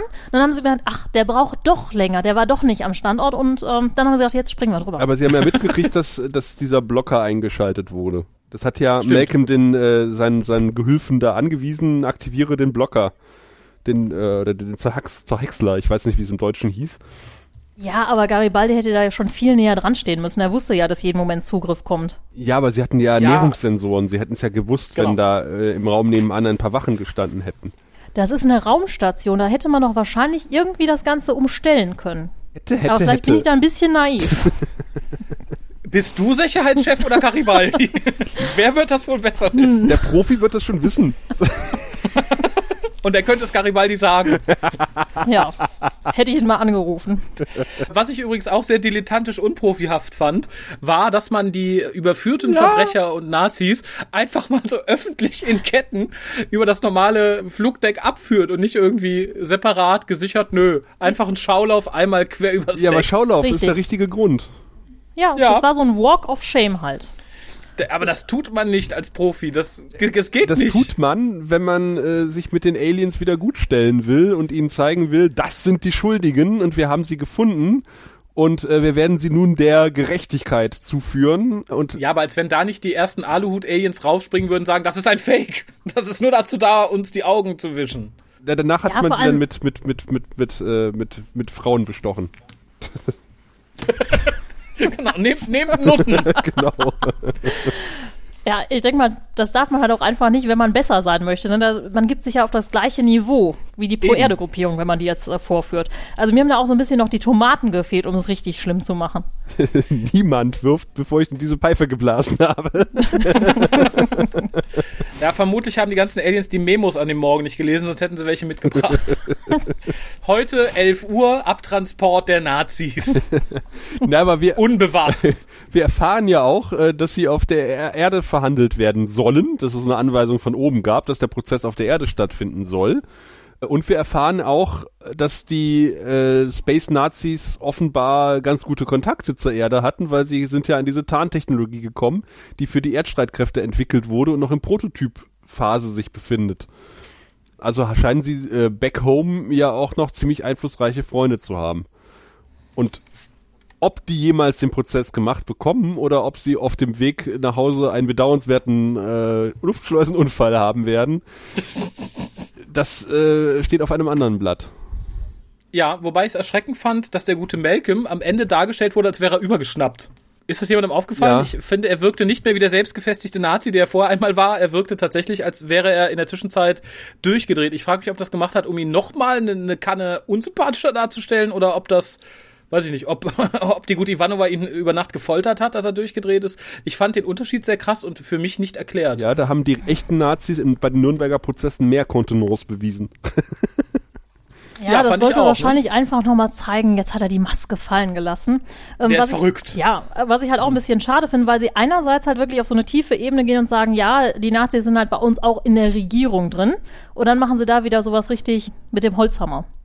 Weil zum Ja, Beispiel bei Star Trek hätte man das nicht gemacht, dass man gesagt hat, ähm, Äh. oh, die haben äh, Verbindungen nach ganz oben. Hätte man gesagt, nee, das ist nur so eine kleine Gruppierung und jetzt haben wir die ausgemerzt und alles ist gut und jetzt essen wir zusammen Kuchen. Nee, bei Star Trek hätte man das gesagt und nie wieder aufgegriffen. wie, wie diese merkwürdigen Alien-Invasionen, die äh, hochrangige Offiziere umgesetzt haben, äh, aber dann, was nie wieder erwähnt wurde. Doch, das wurde, das wurde irgendwann wieder aufgegriffen irgendwo. Ah, okay. Aber ich glaube nur so beiläufig. Aber ähm, was ich sagen wollte, was mich halt tatsächlich daran stört, ist dieses, das sind Nazis, die können keine Beweggründe haben, die irgendwie vielleicht nachvollziehbar sind. Nein, der war einfach irre. Der ist, der ist durchgedreht, darum ist der so. Und ich finde, es passt halt nicht zu dem, dass da halt wirklich ein riesiger Rattenschwanz, der uns auch noch staffelweise begleiten wird, dahinter steht. Ich finde, das passte in dem Moment vorn und hinten nicht. Ja, richtig. Aber ist jemandem aufgefallen, was Lustiges im Hintergrund passiert, als die Len mit ihrer Freundin quatscht? Äh, ein Flitzer läuft durchs Bild. Ein Ein was? Flitzer läuft durchs Bild. Ich glaub, Ja, das wäre mir aufgefallen, aber Äh, nee, nein, keine es, Ahnung. äh, und zwar sieht man im Hintergrund Leute mit Koffern den Raum betreten und man sieht tatsächlich eine arme Komparsin, die tatsächlich erst ganz lange starrt, ob sie dran ist, einen Schritt zurückgeht und dann nochmal nach vorne läuft, weil sie jetzt tatsächlich durchs Bild laufen darf. Und es wundert mich, dass das den, den Weg durch, durch den Schnitt geschafft hat. Es sieht nämlich wirklich ganz furchtbar aus. Wirklich so, äh, nee, doch nicht. Ah, jetzt. Also es spricht alles für einen guten Regisseur. Der gerade nicht da war. Ja, der auch äh, super Action-Szenen choreografieren kann. Und auch ein Auge für Details im Hintergrund hat, während er Regie führt. Herr Compton. Unglaublich. Aber den sehen wir nicht so oft wieder, ne? Nur in den qualitätsvollen Ja. Folgen.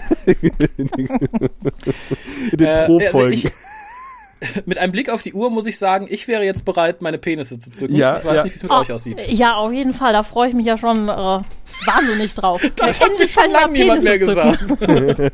ja gut, warum wir unsere Penisse zücken, das erklärt jetzt äh, unser Botschaftsattaché wir. Sehen Sie, wir Centauri haben sechs. Äh, und jede Zahl steht für ein bestimmtes Niveau von Intimität und Lust. Also es beginnt bei eins und das ist, na ja, ja, ja. Dann kommt zwei und wenn man fünf erreicht hat, dann. Äh, Ja, ja, schon gut, Wirr, ich habe verstanden, alles klar. Dann, Ladies first? dann darf die Dame ihre Penisse zücken. Echt, aber das ist jetzt auch nicht ganz gleichberechtigt, ne? Wenn jetzt, äh, das können wir jetzt so, einmal machen Möcht- und äh, danach muss ich dann auch. In die Mitte. Ja, dann, dann gehen wir alphabetisch. Mary. Ja, super. Ähm, ja, ich würde drei zentaurische Penisse geben. Ich finde, das ist. Ja. Oh, Und zwar finde ich, das ist eine ziemliche Durchschnittsfolge, gerade für die erste Staffel. Sie hat ein paar total furchtbare Momente, aber andererseits halt wieder einige sehr, sehr schöne Momente. Also wie zum Beispiel die ganzen Centauri-Szenen. Die fand ich äh, im Nachhinein wirklich super. Und die haben halt äh, wir und Londo richtig charakterisiert und man muss sich den anderen, äh, die andere Sachen einfach wegdenken. Also allein diese Centauri-Sequenz ginge. wäre halt mehr gewesen. Ja. Und äh, ja, Da, da gebe ich dir vollkommen recht, Mary. Um den Ball jetzt aufzugreifen, ich habe nämlich eine ziemlich interessante Wertungsrechnung aufgemacht. Die Centauri-Handlung alleine. Wenn man alles andere wegrechnen würde, was du auch vorgeschlagen hast, äh, würde bei mir eine viereinhalb von sechs Penissen geben. Der Rest würde bei mir einen von sechs Penissen geben. Oder habe ich zwei?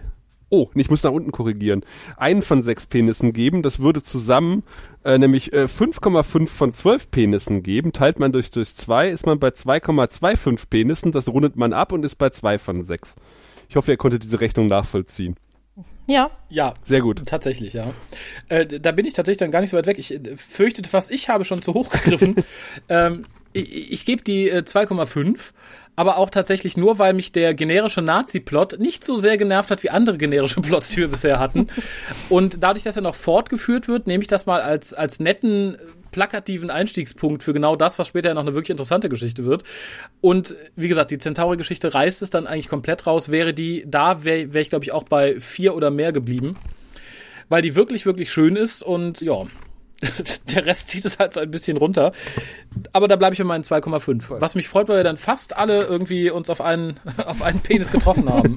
Also einigen wir uns auf zwei- 2,5 und hauen noch ein bisschen Trivia raus. Diese gebrandmarkte Alien, das gab es auch bei in einer Deep Space Nine Folge. Da hat's Quark erwischt und er hat auch eine, einen Stempel auf die Stirn gekriegt von einer Pro-Bajor-Bewegung. Und diese Szene wurde ausgestrahlt äh, kurz bevor die Babylon 5 Folge ausgestrahlt wurde. Und äh, daraufhin hatten die Kollegen von Babylon 5 überlegt, ob sie diese Brandmark-Szene nun rausschneiden sollen, aber dann hätte die ganze Folge keinen Sinn mehr gegeben. Also hat man sie drin gelassen, hat gesagt, naja gut. Noch weniger Sinn. Ja, so was passiert, ist zwar blöd gelaufen, aber äh, ja, müssen wir durch. Müssen wir jetzt zeigen. Ja, weißt du, was das richtig harte ist? Vermutlich hatten sie auch noch das schlechtere Symbol. Das tut dann ja noch umso mehr weh. ja, das, äh, das Deep Space Nine-Symbol war, glaube ich, besser, wenn ich es richtig im Kopf habe. Tja. Das ist ungünstig. Und wir haben noch eine ganz wichtige Anmerkung, lieber Raphael, nämlich was den Titel der Folge betrifft. Und äh, liebe Mary, äh, den Originaltitel, nämlich äh, The War Prayer. Und äh, das bezieht sich auf ein Gedicht von unserem guten alten Freund Mark Twain, das äh, nach seinem Tod erst veröffentlicht wurde, weil es zu Lebzeiten äh, als Karrierekiller angesehen wurde, weil er sich quasi dort mit allen verscherzt hätte, die ihm hätten Geld geben können, weil es ein ziemlich plakatives, nee, plakativ nicht, eigentlich ein recht schönes Antikriegsgedicht ist. Oder eigentlich kein Gedicht, aber eine Antikriegsgeschichte. Stimmt. Ja. Raphael ist sprachlos. Weil wir ja so lieb sind, haben wir äh, uns gedacht, damit ihr das nicht lesen müsst, äh, hängen wir das Kurzgedicht von Mark Twain, äh, das äh, Kriegsgebet, einfach mal hinten an die Folge. Und wir haben keinen geringeren als unseren lieben Tim Gössler gefunden, der das eingesprochen hat für uns und wir hängen es hinten, hinten dran, sozusagen. Wuhu. An, an dieser Stelle. Vielen Dank an der Stelle. Ja, an dieser Stelle vielen Dank, Tim. Er hat eine super Stimme und es lohnt sich auf jeden Fall nach dem Abspann auch nochmal dran zu bleiben ob es sich lohnt, für die nächste Folge wieder einzuschalten. Äh, für die nächste Folge Babylon 5, für die nächste Folge Grauer Rat auf jeden Fall. Das erfahren wir dann in äh, zwei Wochen, wenn es wieder heißt, der Graue Rat, der deutsche Babylon 5 Podcast. Bis dahin. Du findest den Grauen Rat im Internet unter www.der-graue-rat.de unter facebook.com slash grauerrat und at graurat bei Twitter. Nimm Kontakt mit uns auf unter goldkanal at der-graue-rat.de. Benutze das Plugin auf unserer Seite oder ruf uns einfach an unter 0355 547 8257.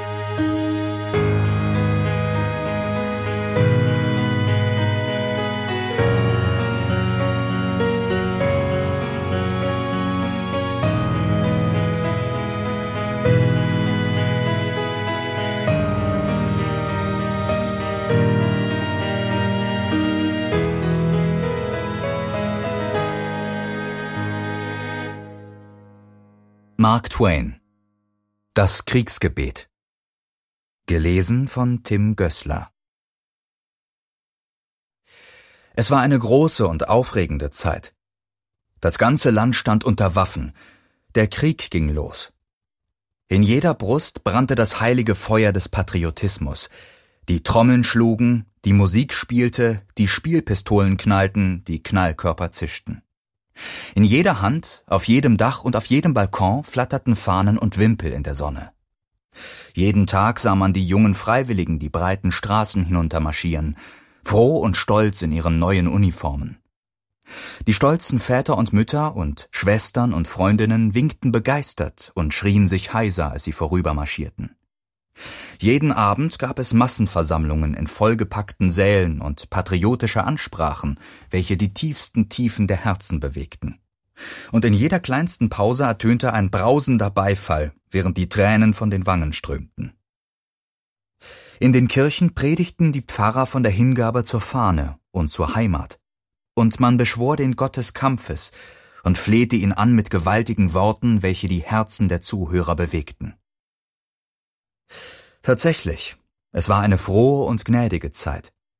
Das halbe Dutzend Leute, die wagten, den Krieg zu verurteilen und die Gerechtigkeit des Krieges auch nur im geringsten anzuzweifeln, wurden mit wütenden Warnungen bedacht, so dass sie um ihre persönliche Sicherheit besorgt seien und deshalb so schnell wie möglich von der Bildfläche verschwinden mussten und sich nicht mehr sehen lassen konnten. Es kam der Sonntagmorgen, am nächsten Tag würden die Bataillone zur Front einrücken. Die Kirche war rappelvoll, die Freiwilligen waren da. Ihre Gesichter leuchteten voller Erwartung. Visionen vom Sammeln, vom Vorwärtsstürmen mit blitzenden Säbeln, von fliehenden Feinden, von Tumult und Rauch, der sie umgeben würde, von wilder Jagd und dann die Kapitulation. Dann die Heimkehr vom Krieg, gebräunte Helden stürmisch begrüßt, angebetet, eingetaucht in das goldene Meer der Ehre und des Ruhmes. Alle würden sich um die Freiwilligen scharen. Ihre geliebten Familien, stolz, glücklich und beneidet von Nachbarn und Freunden, die keine Söhne und Brüder hatten, um sie auf das Feld der Ehre zu schicken, dort die Fahne zu erobern oder aber den ehrenhaftesten Tod zu sterben. Der Gottesdienst ging weiter. Ein kriegerisches Kapitel aus dem Alten Testament wurde gelesen, das erste Gebet wurde gesprochen. Die Orgel brauste und brachte das Gebäude zum Erzittern, und wie ein Mann erhob sich das ganze Haus mit glühenden Augen und klopfenden Herzen und sammelte sich zu einer gewaltigen Anrufung. Furchtbarer, alles erschreckender Gott, du der Gebieter, Donner ist dein Ruf und Blitz dein Schwert. Dann kam das lange Gebet. Niemand konnte sich je einer solch leidenschaftlichen Bitte mit solcher Bewegung und so hoher Sprache erinnern. Es flehte darum, dass der erbarmende Gott, unser aller gütiger Vater, über uns und unsere stattlichen jungen Soldaten wachen möge. Er helfe, ermutige und tröste sie bei ihrer patriotischen Arbeit. Er segne und halte sie in seiner mächtigen Hand. Er mache sie stark, zuversichtlich und unbesiegbar in dem blutigen Einsatz. Er helfe ihnen, den Feind zu vernichten. Er gebe ihnen, ihrer Fahne und ihrer Heimat unvergängliche Ehre und Ruhm. Ein alter, fremder Mann trat ein und bewegte sich langsamen Schrittes leise durch den Mittelgang auf den Pfarrer zu, die Augen fest auf ihn gerichtet. Sein hoher, aufrechter Körper war in einen Mantel gekleidet, der fast bis zu den Füßen reichte. Sein Haupt war unbedeckt, seine weißen Haare fielen lose auf seine Schultern. Er war unnatürlich bleich, fast geisterhaft anzusehen. Alle Augen folgten ihm und staunten, wie er in Stille seinem Ziel entgegenging. Ohne eine Pause zu machen, stieg er hinauf zu dem Prediger und stellte sich an seine Seite. Dort stand er und wartete. Mit geschlossenen Augen, ungeachtet der Gegenwart des anderen, fuhr dieser fort mit seinem bewegenden Gebet und schloss es endlich mit den aufrufenden Worten Segne unsere Waffen, gib uns den Sieg, Herr Gott, unser Vater und Beschützer unseres Landes und unserer Fahne. Der Fremde berührte seinen Arm. Mit einer Handbewegung deutete er ihm, Platz zu machen, was der erschrockene Pfarrer tat. Dann trat er an seinen Platz. Für einige Augenblicke blickte er mit feierlichem Ausdruck in den Augen, in denen ein unheimliches Licht brannte, über die gebannte Zuhörerschaft hinweg und sagte mit tiefer Stimme Ich komme vom Thron und bringe eine Botschaft des allmächtigen Gottes. Die Worte erfüllten das Haus mit Schrecken. Der Fremde schien es nicht zu spüren, wenigstens ließ er sich nichts anmerken. Er hat das Gebet seines Dieners, eures Hirten, gehört und wird es euch gewähren, so ihr es noch weiter erwünschen solltet, nachdem ich, sein Bote, seine volle Bedeutung erklärt habe, seine ganze volle Bedeutung. Denn es gleicht vielen menschlichen Gebeten, die viel mehr erbitten, als dem Betenden bewusst ist, es sei denn, dass er innehält und nachdenkt. Euer Gottesdiener hat sein Gebet gebetet. Hat er eine Pause gemacht, um nachzudenken? Ist es ein Gebet? Nein, es sind zwei. Eines ausgesprochen, das andere nicht. Beide haben die Ohren dessen erreicht, der alle Bitten hört, die ausgesprochenen und die unausgesprochenen. Bedenkt es, haltet es fest in euren Gedanken. So ihr einen Segen für euch erbittet, so hütet euch, ob ihr nicht, ohne es euch zu vergegenwärtigen, gleichzeitig um einen Fluch für euren Nachbarn bittet. Bittet ihr um den Segen des Regens für eure Ernte, die ihn sicher braucht, könntet ihr damit einen Fluch über die Ernte eures Nachbarn erbitten, der ihn nicht braucht und dessen Ernte durch den Regen zerstört wird. Ihr habt das Gebet eures Dieners gehört, den gesprochenen Teil. Ich bin von Gott beauftragt worden, den anderen Teil in Worte zu fassen, den Teil, den der Pfarrer und ihr stille in euren brennenden Herzen gebetet habt. Unwissend und unbedacht? Wolle Gott, es wäre so. Ihr hörte diese Worte. Gib uns den Sieg, o Herr unser Gott. Das genügt. Das ganze gesprochene Gebet ist zusammengefasst in diese unheilschwangeren Worte. Weitere Ausführungen sind nicht nötig. Habt ihr um Sieg gebetet, so habt ihr um viele unausgesprochene Folgen gebetet, die dem Sieg folgen, ja folgen müssen. Es geht nicht anders. Der hörende Geist Gottes des Vaters hört auch den unausgesprochenen Teil des Gebets. Er hat mir befohlen, diesen Teil in Worte zu fassen. Hört! Herr unser Vater, unsere jungen Patrioten, Idole unserer Herzen, ziehen hinaus in die Schlacht sei ihnen nah. Im Geiste ziehen wir mit ihnen aus, weg vom lieblichen Frieden unserer Herdfeuer, um den Feind zu zerschlagen. O Herr unser Gott, hilf uns, den Feind mit unseren Granaten in blutige Fetzen zu schlagen, Hilf uns, ihre lachenden Felder mit den bleichen Gesichtern ihrer toten Helden zu bedecken. Hilf uns, den Donner der Geschütze mit den Schreien ihrer Verwundeten zu übertönen, die sich in Schmerzen krümmen. Hilf uns, ihre bescheidenen Heime im Feuersturm zu zerstören. Hilf uns, die Herzen ihrer Witwen mit nie dagewesenem Leid zu bedrücken. Hilf uns, die Obdachlosen mit ihren kleinen Kindern von der Türe zu weisen, die in ihrem vernichteten Land zerlumpt und hungrig und durstig umherwandern der Sonne Feuer im Sommer und den eisigen Winden im Winter ausgesetzt, zerschlagenen Geistes, von Trauer verzehrt, dich anflehend um Zuflucht im Grab. Aber auch das ist ihnen versagt, um unseretwillen, die dich loben und ehren. Herr, zerschmettere ihre Hoffnungen und ihr Leben, verlängere ihre bittere Pilgerschaft, mach ihre Schritte schwer und begieße ihre Wege mit Tränen, beflecke den weißen Schnee mit dem Blut ihrer wunden Füße. Wir bitten dich im Geiste der Liebe, dich, die Quelle der Liebe, dich, den immer getreuen Freund aller, die dich suchen, mit demütigen und zerknirschten Herzen. Amen.